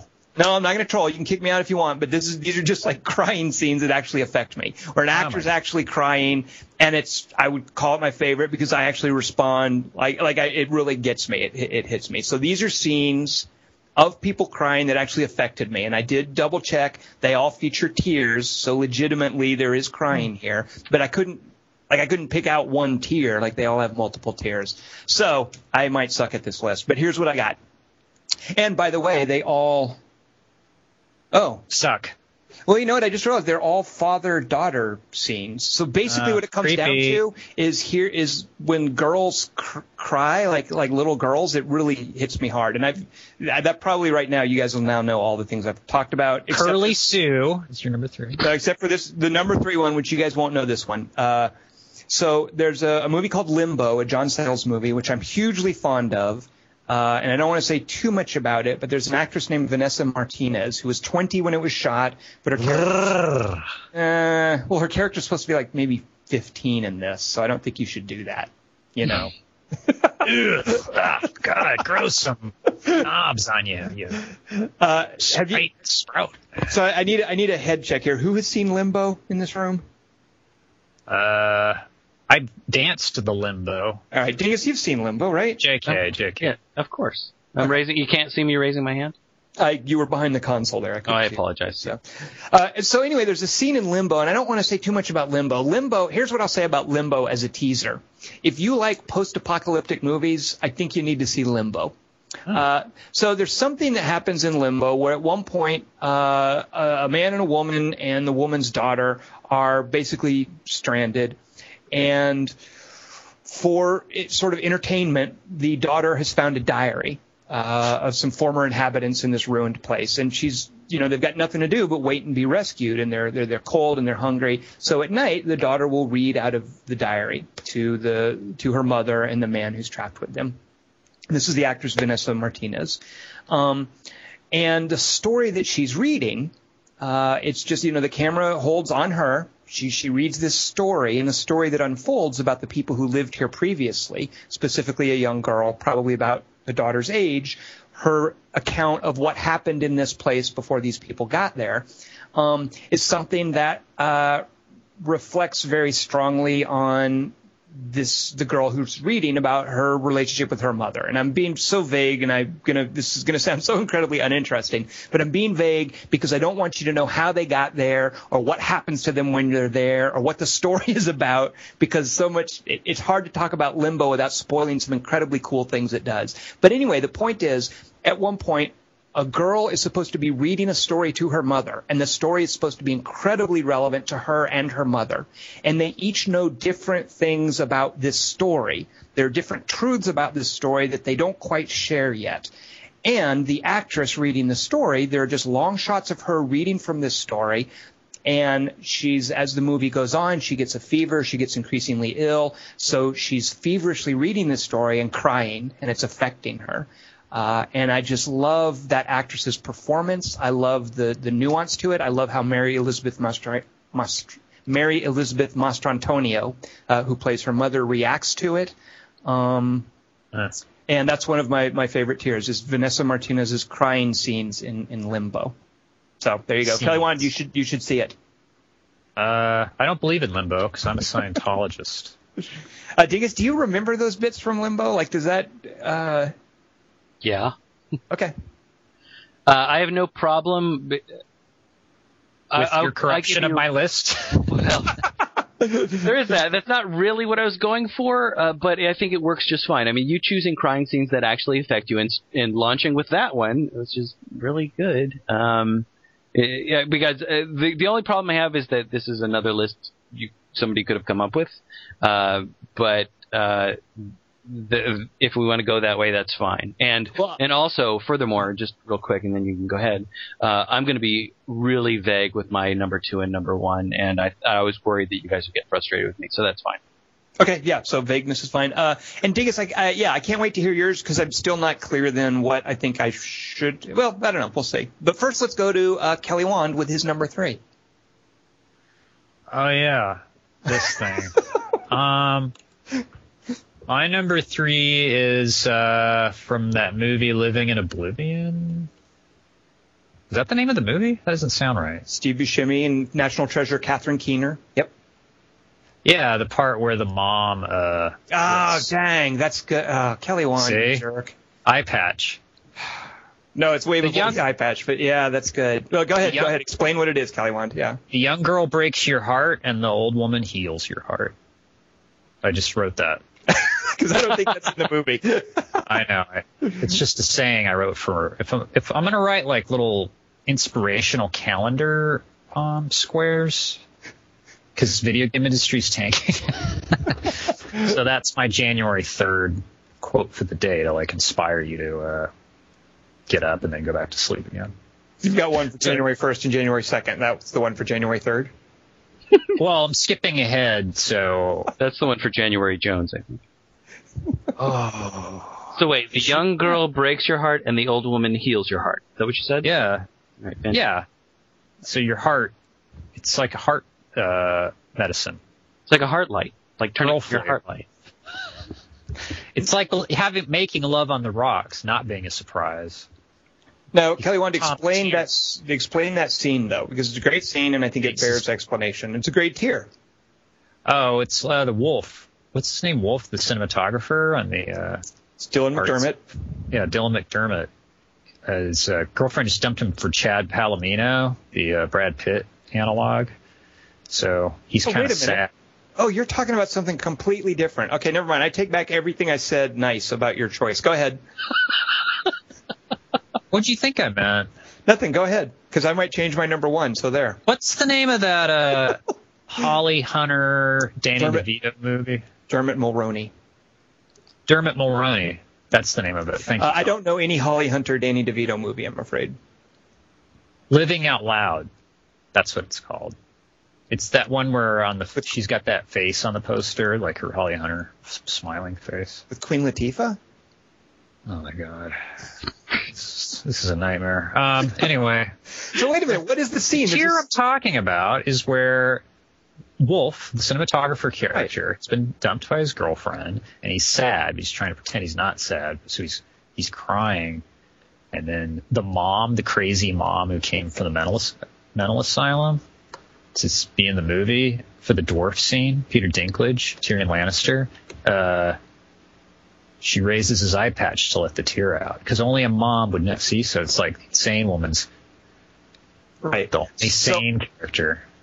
I thought you were talking about the great scene where Catherine Keener can't cry until that woman brushes her hair behind her ears and she re- remembers the moment she went to see her mother in the hospital and they're doing a rehearsal. shooting. Right. Uh, Right, exactly. And Catherine Keener cries in that, and it works. But Wolf is vomiting in the back room because he had the bad milk that was set up at the beginning of, of the, the movie. Actually, that is better than what I'm talking about. Well, too bad. Oh, I'm, that's my I'm using number. that on my list. No, you, you're Huh? stuck. You're stuck with a Dermot Mulroney or Dylan McDermott crying. Haha. It's also got the best alarm sound. It does. That it Clock does. alarm. All right, uh, Dingus, what is your number three? Let's let's see what this list should look like. Crazy woman raises the eye patch. Is that Eye what you said? patch. Yeah. All right. Uh-huh. Cool. Yeah. All right. My number three is the one that will annoy Tom the most, and that's fine with me. Oh, I Um, know, I know what this is, but go ahead.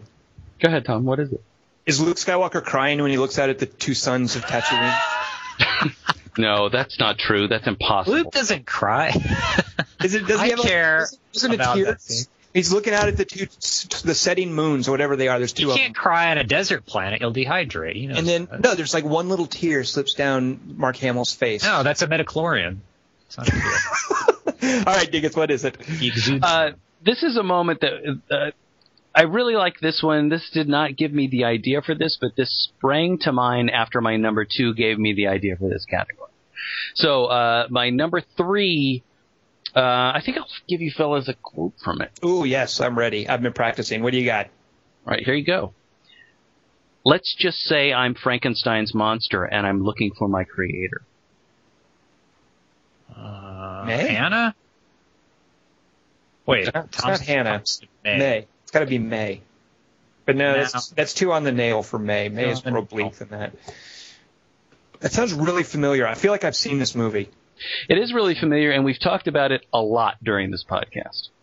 and it's Oh, going to Vineyard. annoy me. It No, it's- going to annoy you. Yeah, it's Well, got to be like the, count. it's got to be the abyss or something. Uh, No. Frankenstein monster looking Annoy for you. my creator. Thor. No, Nah. The Losers. I'm trying to think of movies I didn't like that Dingus loved. The Losers. I brought it up a lot more times than I never brought up the losers. Oh, why would Midnight Run annoy me? No, during this particular podcast right now today. Oh, it's from Captain America? Nope. Sucker Punch?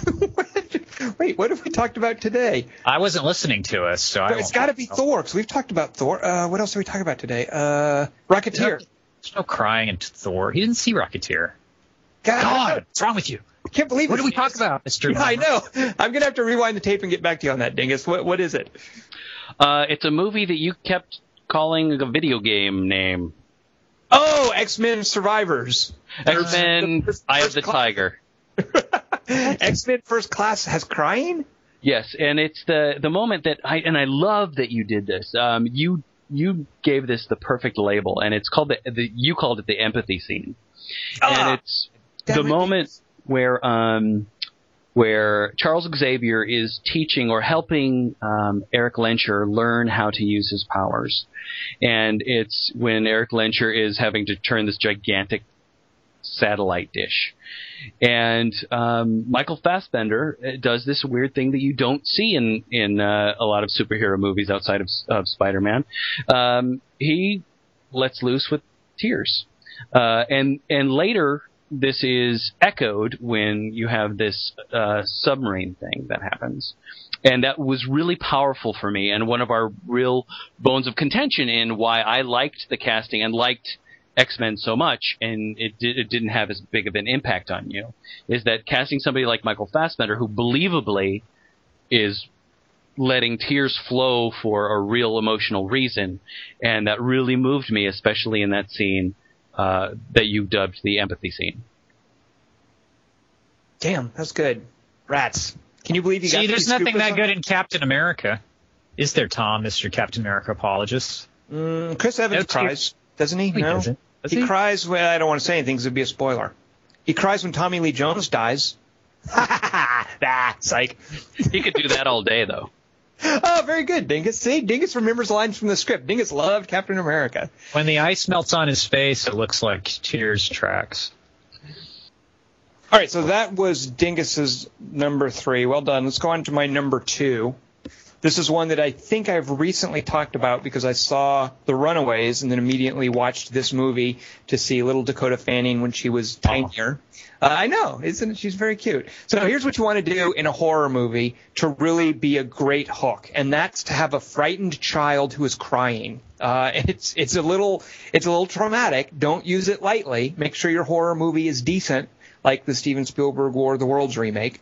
And I love how there's the, the scene where Tom Cruise realizes he's got to get out of the city and he brings his son and his daughter along and he basically hijacks a van. All other cars have been shot down, but there's one van that was fixed because the guy realized that some kind of EMP blast had blown out all the uh, Solenoid. The, the exact, very good, Kelly Wand. So he's got one car that's working, and the guy who fixed the car, Tom Cruise, is trying to talk him to getting into the car. The guy's saying, "Hey, Tom Cruise, you can't take this away. This is a client's car. I just fixed it. Tom Cruise, you can't take this." And Tom Cruise is like, "Get in the car." You with a couple of lines, get in the car. If you don't get in the car, you will die. And he says that with his Tom Cruise fervor. And naturally, this freaks out his little daughter, played by Dakota Fanning, who's like, What? What do you mean we're going to die? And she starts crying. And it's uh-huh. a very effective moment because, you know, that's like how a child would react to suddenly be see her dad freaking out like that. And then we have the whole scene where he's driving and she's, you know, the city's blowing up behind them and they think it's terrorists and just Dakota Fanning's just fright and despair and, and literally her tears make that scene so effective. Uh, and we've talked many times on this podcast about how uncomfortable that can be to watch. Um, and I'm sure, you know, she comes from an acting family. She's been doing it a long time.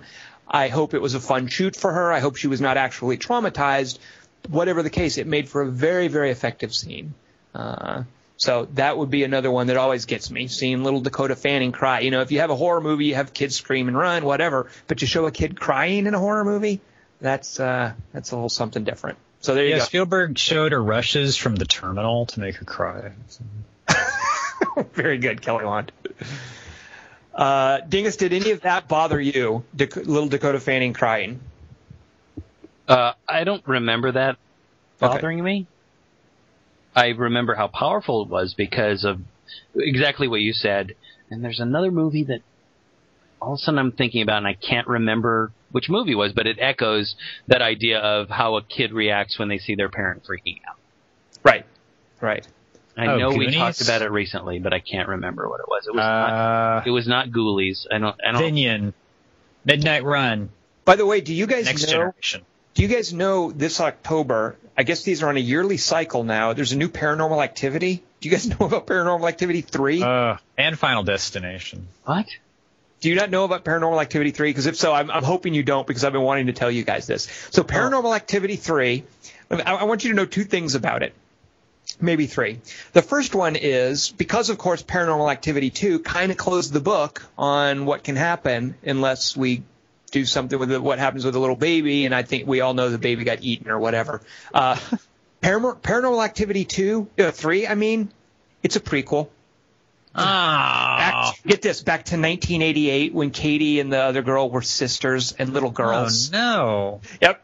No, no, now you think that's oh no. Wait, wait, wait! Don't go no yet because Is there is there a dog and a baby too? Um, we can only hope so. Save a little bit of no for this that I'm about to tell you. The director, actually, it's two directors. It's the guys that did that movie Catfish. it did get worse. I didn't think it could get worse. It just spiraled. Down. That sucks. How about But we that? I, we all liked Catfish to very. I know, I know. We didn't. I did. I did. I thought. I thought you, You guys guys did. I.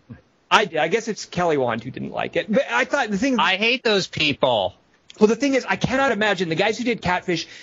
What they did was so specific. I cannot imagine it necessarily trans transitioning Uh, to what what is taken for a good Paranormal Activity Really three. bummed, yeah. And one of the reasons I'm really bummed is let me guys. You guys should see the teaser, the little teaser for it right now. I just want to go ahead and give it away. I want to describe it to you. Because it's so it's so because it's 1988 and because we have to be a found footage thing, it's like an ancient VCR with the big old blocky timestamp on the bottom, and and it's these uh. two little girls playing with a video camera, and they set it up in the bathroom, pointed at the mirror where you see the big old video camera and the little girls, and they're like, okay, let's do this thing. We're gonna turn the lights out, and remember you have to say it three times. So they're in the bathroom, and it's a shot from the video camera of the little girls, you know, looking in the mirror, and there's the camera, and they turn the lights off, and the screen is totally black. And they say, Bloody Mary, Bloody Mary, Bloody Mary. Whole time, screen is black. And then one of them turns on a flashlight under her face, so it's just her face lit up, and screams. And then the other one does it, and they scream, and they're laughing and screaming, and they go, ah, and they, they run out of the bathroom, and when they open the door to run out of the bathroom, you can see from the light outside the door the silhouette of a woman standing behind them. And there you go, Paranormal Activity 3, coming this October. So how about It's that? a woman. Yep. Not a How about that? Yeah, I know. How about that? It used to be this whole deal, deal about oh, it's a demon. We can't relate to it. We don't know Right. anything about it. It's nothing that humans would recognize. It's Yeah, some it's woman's ghost or dust, something, or it's like right. a witch or something. Yeah. So there you go. Paranormal Activity three coming out this October. We'll be discussing it on this podcast. Uh, name a prequel that didn't suck ever. Phantom Go. Menace. X Men First Class. Ha! Uh, what the hell is Oren Peli doing these days? Come on. I know. Seeing these things and raking in all the money because they cost thirty bucks to shoot. All right. Hey, there was an it's hard to Apollo 18 trailer, and I didn't Yeah. see it. Well, don't I see it. in late. It's close. How did I I, know, know, yeah. on that? What? Uh, I I got hot for it though because I'm all, oh look, it's a moon preview, but it's not fucking Transformers. And I was all, oh yes, come to me, Apollo 18, please. is Oren Peli involved in that?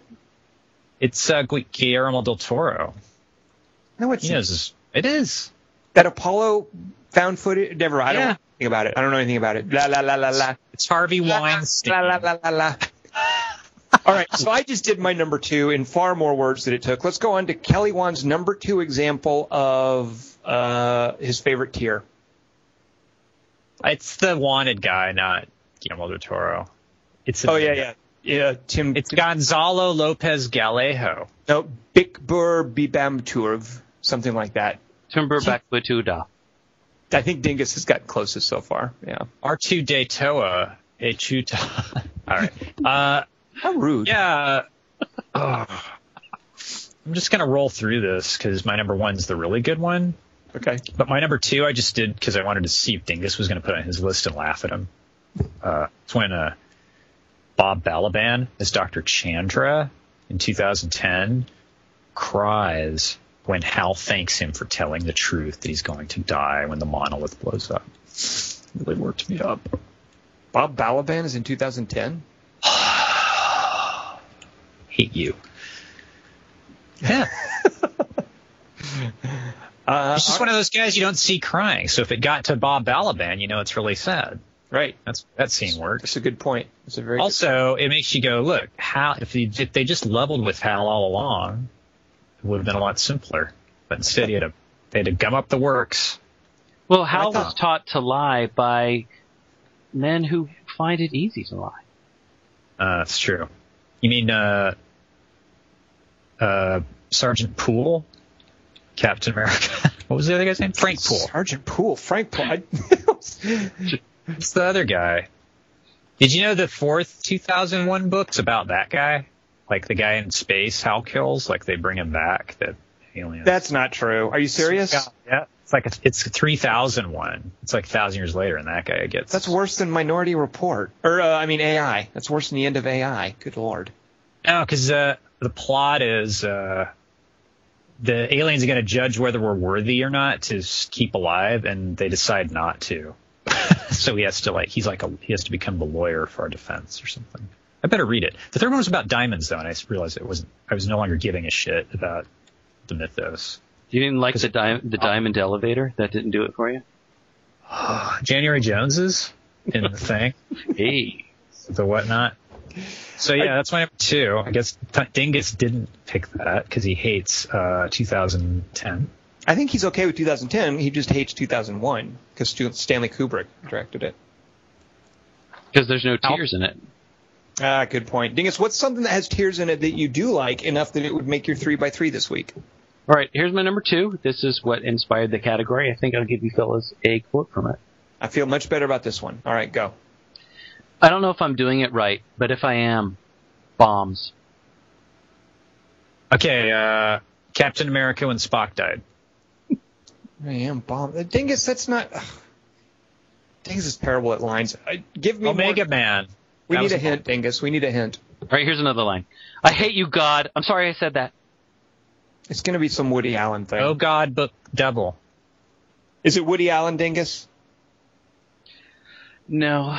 There's no crying in Woody Allen movies or baseball. Tom. Dingus, if you tell us who says those lines, would it give it away? Sure. If you tell us the movie, would it give it away? No. Uh, If So it I doesn't give change. the, I, I want to give you one more line, but I'm not going to because it's too much of a spoiler, and I'm going to be really vague about this film. But both of you have seen it because we've done a podcast about it, moment by moment. and it's sort of a movie uh, that we've also mentioned during this particular podcast, and it is kind of a movie about superheroes. I don't know if I'm doing it right. When does when do they say that on Super? I don't know if I'm doing it right, but bo- oh, you know what? Yeah, uh, yeah, yeah. No, it's it's Rainn. Is it Rainn Wilson's opening scene or? Well, it the, the- oh, the end? Ah, I got it. I think I know what it is, and it's a good pick. end. Yeah, and Ah, don't, ah, la la la la. and I don't want to talk about it, but I want, and I don't think I need to because both of you have seen it, and anybody who has seen it will know what I'm talking about. So I'm going to be very, very vague. And it's the final moment of a character in this film, and I'm not going to say what character, but it's when that character realizes how much that character has been given in life, and that tear is what made me love this film. Uh, Dingus, if you love Rainn Wilson, you should see a movie called Peep World. All right, I'm going to get right on that. What made you see that, Tom? Freaking Netflix, man. Uh, Kelly Wand, can you give Uh. me some lines from Super? Dingus has provided two. I want more. Uh, you can't push on a rope. These things were written long ago. Something like that. Kelly Wand, why didn't you just go? No, that's not the kind of touching I'm talking about. Oh, I was thinking about Bolty uh, Cushing. Wait. Can you just do an impersonation? Bolte or Bolte? Can you? It's it's Bolte, isn't it? Can you just do an impersonation of Michael Rooker eating those those juju bear things? No. All right, I think you can. Juju Bears. What are those uh, black and white? It's racist. Good and plenties, good and plenties, or whatever it is. Oh, I don't remember what you're talking about. Uh. It's actually it, there's a couple of scenes with uh, Michael Rooker in them, and he's talked about this on a podcast that Dingus and I have heard, where uh, just near right before they were shooting, uh, I forget if Rooker came up with it or if Jamie Gunn, the director, decided, but at one point they just give him a box of candy to eat, and they're like, "Here, eat this in the scene." And so in the scene, he's just eating it, and at the end of the scene, he offers some to to Rainn Wilson. Uh, That's it's a what great, they it's a non-faked physical bit. they gave Marlon Brando the cat at the last second in God. Oh, is that true? Wow. yeah. It was like a random last second, like, oh, here, take this, enjoy. And Uh, there's there's an awesome cat scene in Game of Thrones, which you should watch, Kelly Wand. dude. All right, The Dingus, Martells are the southeast, and the Tyrells. Okay, so the only reason I know about the Martells is because when Bran is being quizzed by his instructor about the different sigils and the words and the lords, and he says the wrong words for one of the houses, the instructor's like, no, that's House Martell. And I think as far as I know, that's their only appearance in the TV show. What do you think of that? Uh, see, but the Lannisters pay their debts, but that's not their words. It's something like "we hate you" or something. Family, honor, loyalty. Dis dishonor, benevolent order of elks. But that's not a movie, that's a TV show, so we'll cover that on our Oh, oh, oh, oh, yeah. Uh, now let's go to. Are we at my number one? Yes, we- Yay! Man, when did that happen? Uh, this is another bad one, but it's just so effective for me. I mean, I just can't. It has so little to do with the substance of the movie. I've talked about it before. I think on my favorite uh, real moments, which again were almost all children in distress, so that's weird. Um, but it's It's creepy, Tom. it's uh, you know it's, that stuff is aff- affecting to to me. Um, And it's Exploitative. it's this great it's this great scene in uh, All the Real Girls where, uh, and it doesn't have a lot to do with the substance of the movie, but it just seems like David Gordon Green was having the actors improv. And there's one scene where this little tiny Asian girl is explaining to her dad about how she had a dream in which he was dead. Uh, and she's welling up as she's saying it, and the actor working opposite her obviously tears up, and she reaches up and wipes a tear away. But it's just it's just two actors. I don't know what their relationship to each to each other. I don't even know if this actress is maybe I say actress, just a little girl. I don't even know if she's maybe his real daughter or something. But God, that scene just gets to me every time. Uh, so that's my number one is uh, the little girl. He's fixing her hair. She's talking about a dream she had in which he died. She starts crying, and he has this sympathetic reaction, and she reaches up and wipes a tear off his face. So that's probably my favorite movie crying episode right there. All right, hold on. Let me check. The the judges have a ruling on this one, Tom. Hold on. Wait a minute, but that's a tear. Is it because I've used it before for favorite Uh, real? That exact moment was a real moment. I'm I'm afraid the judges have come back with that exact moment, Tom. I I'm apologize. You're not. Wait, you mean so if it's a real moment, it can't be a favorite tear? No, you can use that. But last time you said her name, and I was looking forward to her name. Well, Uh, I, I thought don't- we were matriarchy. what? no, All right, that's so- fine. I I love that moment, so that's fine. Did you ever go back and watch the whole movie, Dingus? Uh, that's a negative Ghost Rider. I meant to. Does that right. Does that matter? Well, you hate it, so until until you actually watch it and and realize that you like it, uh, I'm not going to accept your approval of this choice. But the thing is, I've come to love it so much more by you describing that particular scene that I don't think I want to bother watching it again because I have such warm and fuzzy feelings about it because of that particular scene. Well, I did go back. Uh, so when I talked about it before, I, I mentioned how little this scene has to do with the substance of the movie, and that's not entirely true because the the the older man in the scene, the father, does kind of serve as a mentor to the the male lead. And there's a there's a scene where the male lead, Paul Schneider, and the man playing the father, who cries in the scene, are walking along talking about relationships and the value of relationships and how to balance the pain of the relationship ending with the enormous value you get from it before it's ended. And the man who's crying in the scene with the little girl talks about when he lost his wife. So what you can draw from that is that he is a widower and the little girl's mother is dead and now she's got this anxiety about her father dying. So it does tie more into the main substance of the story than I remembered when I used it in my previous three by three. Um, but I, Dingus, watch that movie again for Pete's sake. You you know what? If you're going to pretend to be a David Gordon Green fan, I think you need to bone up. He was awesome on N0210 before that whole Megan Fox thing happened to him. Kelly Wand. Ugh. All right, enough about uh, all the real girls. Let's go on to Kelly Wand's number one favorite tier in all of movie. Did Dingus go away? No, I'm still here. Oh, okay. It's kind of quiet. Uh, no, I, okay. I'm, I'm just uh, considering Tom's admonition and wondering whether I want to risk it because of what I just said before, how much I like Tom. Silence I'm- born of thinking about things Tom said is always silence misplaced. What I would kind of like to do is do this weird mystery science theater thing where where Tom watches the movie, but I just listen to him talking about it without having to watch it, because that No. movie annoyed the hell out of me for reasons that now I can't really describe. I have two words to give you real quick, Dingus, and then we'll move on. Are you ready for these two words? Yes. Zooey Deschanel. All right. Eh, Does she All right. sing? If she sings, I'll watch it.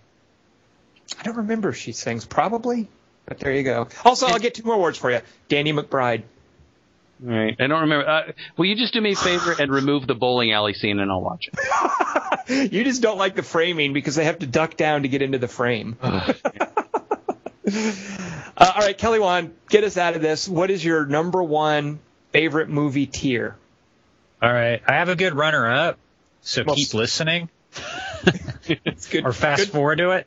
It's a good plug. Uh, Good. yeah, yeah. Uh, I want to give people something to look forward to. My actual number one is something not that good, which is um, at the end of Battle for Planet of the Apes, uh, the fifth Planet of the Apes movie. It ends with uh, an ape statue of the revolutionary ape Caesar weeping at the end, like a tear falls down the statue's face, and the guy telling the story goes, "Only the dead know the future," and then the statue weeps. And I like that because it's the first movie ends with the Statue of Liberty not crying, but Charlton Heston crying, and then at the end of the fifth one, it's like things come full circle. It's a statue of a monkey crying. Uh, So okay. it's a way it, it proves that the continuum was changed.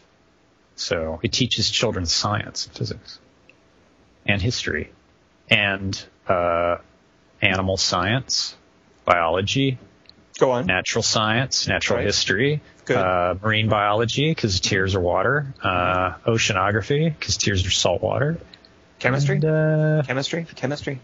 chemistry, chemistry, both of those, and also filmmaking technology. Very good. Because making a tear that weeps was only known to South American uh, monastery administrators.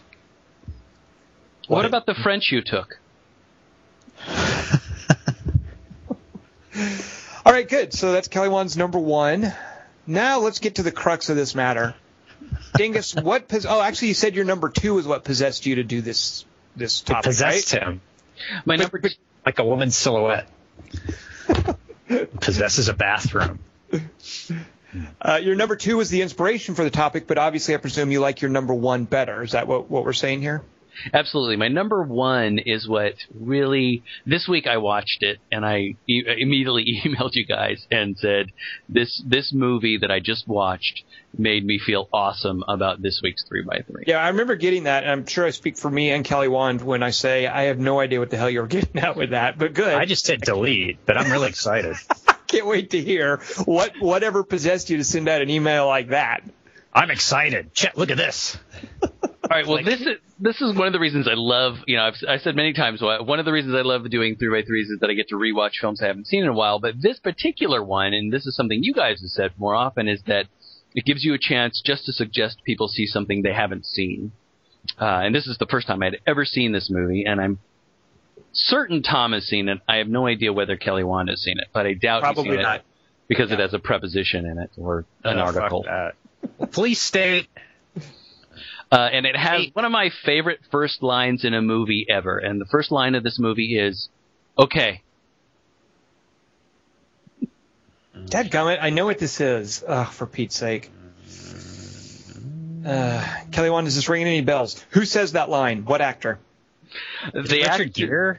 the actor who says it is, I just love this actor so freaking much." And this is another reason why I'm. I, why this gets my number one uh, in this list because I really want people to see this film and I really want more people to love this actor. Phone booth. What? I don't know the name of the film though. That's the actor's name. The actor's name is Eddie Marsan. Finally, did it take you long enough to see that? That's right. You actually had it at your house. Uh, now I'm not remembering the specific crying bit. I just this thing is a. I haven't seen this in a while. Kelly Wand absolutely needs to see this for reasons that. Dingus, we only have to say one thing about this movie, and Kelly Wand will probably watch it tomorrow. uh, so this is an easy sell for him. We'll get to that in a minute. But uh, go ahead, talk a little bit more. What what's the specific scene, or how much should you tell us about it? Ah, you know, th- th- this is the problem. I don't want to say too much about it. Um, jeez. I just don't want to give away what happens because I want people to see it so badly. It- And uh, Did All I right, the- the spoil name- anything? Go, go- did I spoil anything when I told you that one of my favorite things about this movie was the title card? no, And do you know what I'm talking about? yeah, oh yeah. Okay. Um, it's Who's just nude in it? it's got an incredible opening sequence. Uh, okay, the name of the movie is The Disappearance of Alice Creed. And go ahead and tell Kelly Wand who's nude in it. It's a little actress named Gemma. Arterton. Very good, Kelly Wand. And her middle name, either her act. middle name is uh. Uh, it's Gemma, Yeah. Gemma, Gemma Arterton, and Eddie Marsan is another character in this movie. Um, he plays a guy named Vic, and uh, there's a moment in this movie where Vic sheds a tear, and before this moment, Vic holds back crying, which is something I love to see an actor do. Um, and that's all I'm going to say. Vic sheds one tear. And it's a scene where other people are crying too. Uh, but Vic's one tear that he sheds and why he sheds it um, is phenomenal to me. And you've got to see this movie because Eddie Marsan is a freaking phenomenal actor. And this movie is really, really good. So you have your instructions, Kelly Wand. Do you understand your instructions, or do you have any further questions? How nude is she in it? Oh, you'll How get much of the movie? you'll get plenty. Because these images coming up seem a little bleak looking. Quick Google imaging. All We're doing a search for that. Uh, well, if she's nude, it'd be on the thing. So the appeal of uh, Disappearance of Alice Creed is kind of not knowing what genre it is or where it's going or what it's going to do. I mean, on the surface, it's just about a kidnapping, and that's really all that needs to be said. Uh, and I just think that's all you should know, and you should see it. Uh, it's just incredible writing too, and just some very good actors. There's also, and Kelly Wand, I don't know if this does anything for you. There's there's a great instance of dude nudity in it too. I love the dude nudity scene. Uh, like it's good for contrast. Yeah. Okay. Uh, Like uh, chiaroscuro lighting, if you will. I've never heard that. That's that what a penis and a vagina. Right. It's a lighting term. It's in pornos. Um, All right, that's a, that's a good pick, uh, Dingus. All right. Disappearance of Alice Creed. Uh, Now, hardly. Tom, did, Huh? I don't remember you suggesting it to me. I remember, I, you know, it showed up Well, at my why- house and I couldn't Right. figure out why. And Right. then you mentioned it in a thread. Like somebody said they had watched something called Kidnapped, and you said you should have watched this instead. And Right. and it was already at my house by that time. And I went, why, why did he bring that up? So you must have mentioned it to me. I, th- I think I wanted you to see it without even knowing that Eddie Marsan was in it. Uh, Oh man, that guy. I I wish. I don't know. I would love two things. I wish more people knew him and saw him, and I wish I could see him on stage. 'Cause Oh, that yeah. guy's Wow. freaking amazing. He's got so much freaking power and and so much every. He's just amazing. He's one of my favorite actors. well, I don't think he gets to do roles that often. I mean, I guess in some indie things, but normally he, he's playing smaller, meeker people, and that's. I love how much uh, like, like sort of physical power he's got in that role. Uh, and actually, you know what? Even in Happy Go Lucky, like he's still a sort of a small, angry little man, but it's a different kind of sort of like misguided fury he's got in that movie. Right. Uh, and there's so much more just sort of controlled power that he has in Disappearance of Alice Creed. Uh, I love seeing him. speaking of Meeker, how long do I have to watch till Alice Creed's top disappears? Kelly Wand, even if she was had, even if this movie had no nudity, you should see it. What do you think of that? what? That's not a movie. That's like You a documentary or something. You just took two steps back, Tom. Uh, uh, two seconds. The answer is two seconds, Kelly Wand. Oh, okay. I can wait. and from then on out, in the rest of the movie. Yeah, No. so you go. Nuh-uh. Now you're just joshing dawn. me. Oh yeah. Uh, what kind of runners up do you guys have? Because I'm afraid I don't. You know what? I do have. So I actually, but when I was thinking of griefing this list, because I couldn't think of anything for it, I wanted to to find a specific CG tier, and I don't know.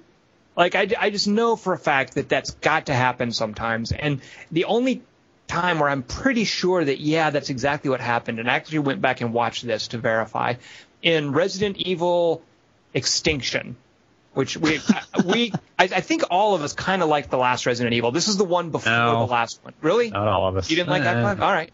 Uh, well, it- this is the one before the last one, and it's flat out awful. It has nothing to recommend it.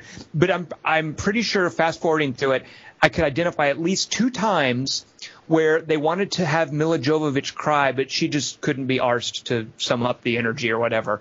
So they just CG a tear on her face, and it looks so ridiculous because then in, in the immediate next scene, there's always a cut. You know, she's dry-eyed or clear-eyed and stuff. But uh, so I was looking for a CG tear, and I'm pretty sure there are at least two of them at separate moments in Resident Evil Extinction. I So also that's, that's think my runner-up. By the way, Martin Lawrence's character in Black Knight wasn't really crying. uh, I would agree with you if I had seen it. Oh.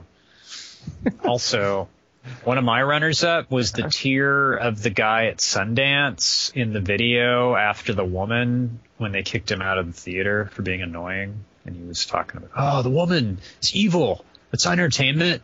And he's Uh, kind of crying. Dingus, do you have any runners-up for your list? I have one runner up, and in fact, I'm going to give you a quote from it. Okay. Here's the quote: "Like tears in rain." Oh, Star Trek. Uh, Star Trek uh. Five: Search for, for Spock. It's Wrath of Khan.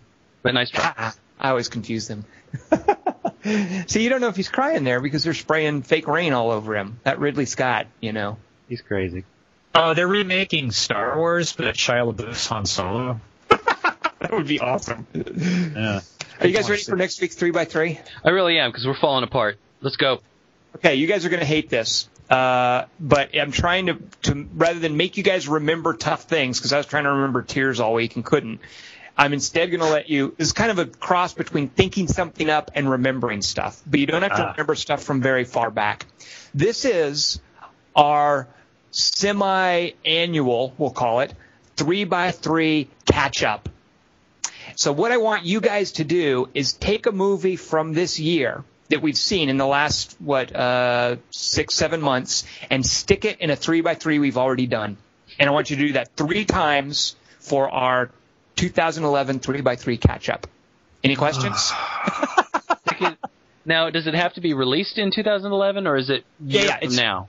No, no, it's a, it's, it has to be released this year. So you've got what, what is that? What, however many movies we've seen in 2011, Uh. some good, some bad. And I just want you to just look over the list of movies we've seen and then stick them in other three by threes. Then I have to remember all the three by threes we've done. They're lists. No. But it, it who has to be a movie that we've done for the podcast. Correct. Yes. Yes. All right. Can it be and the same list we used them for the first time? I don't know that we've been that contemporary. This is just an, this is just an, an opportunity for us to bring recent movies to older three by threes. I've got two that I can put all the real girls. Okay, I can put X Men on tiers. Living in Oblivion. Good. Okay. I got Oblivion. I got two different tiers from Living that. Oblivion did not come out in 2011. I'm pretty sure. Oh. Yeah. Oh, I thought you meant movies we talked about in 2000. No, no, movies that we have seen that came out this year. How about says that we've done for the podcast. If there's something that came out this year that you saw that we didn't do for the podcast, I don't think you guys have seen that many. Then feel free, but I just want current movies stuck in older three by threes. let me pitch you an alternate category, and then if All right. you overrule me, we'll do yours. I'm not doing. mo- We're not doing. You can save it, Kelly. One, if you've got one, save it because you need uh you need a store of three by threes from which to draw. You We've already done sense of place. Three scenes Save we it. think Stop. are okay. So just in one liner. La la la la la la la la la. The only thing that can stop him. All right, I'll save it. And you have to. If, if I save it though, you're gonna have to do it. So if I just throw it out I there will. like garbage right now, you don't have to worry about it. I will do it, and I look forward to doing it. All right, uh, that was this week's uh, Quarter to Three Movie podcast. that was this week's everything. Sorry. Uh, my name is Sorry uh, Tom. Chick. I have been joined for by. week, next week. Oh, right, right, that right, movie- right. Uh, so what are uh, Kel- uh, Dingus? What movie are we seeing next week? I believe we're seeing the Devil's Double.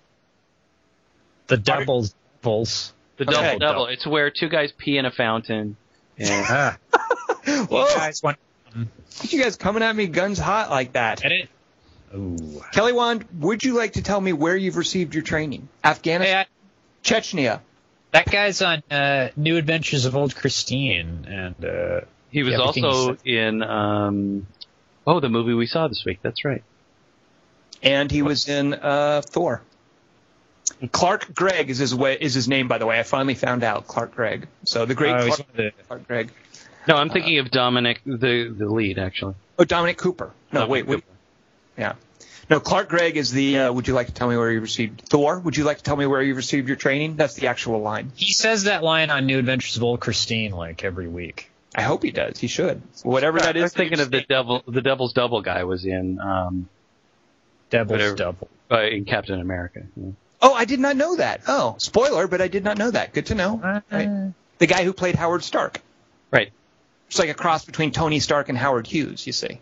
Ah, and Captain America is a cross between Superman and Uncle Sam. Um, no, I'm sorry, we're not going to accept that.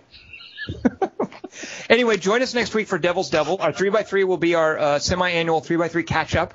Uh, I am Tom Chick. I have been joined by Christian M- Musala- Musalski It's Christian Morosky. and Kelly Wand. That iconic comic book ad where Captain America and Private Benjamin teamed up to fight air pollution. It's timeless.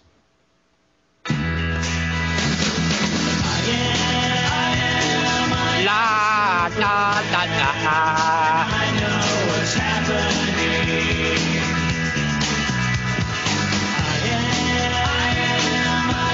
Superman,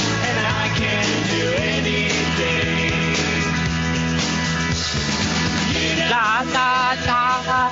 that guy you make it with now, do you? I know you don't love that guy, 'cause I can see right through you. La. Oh. Uh, uh, body switch movie. David Niven and Larry Niven. Probably too late to go to the bathroom now, huh? Ooh.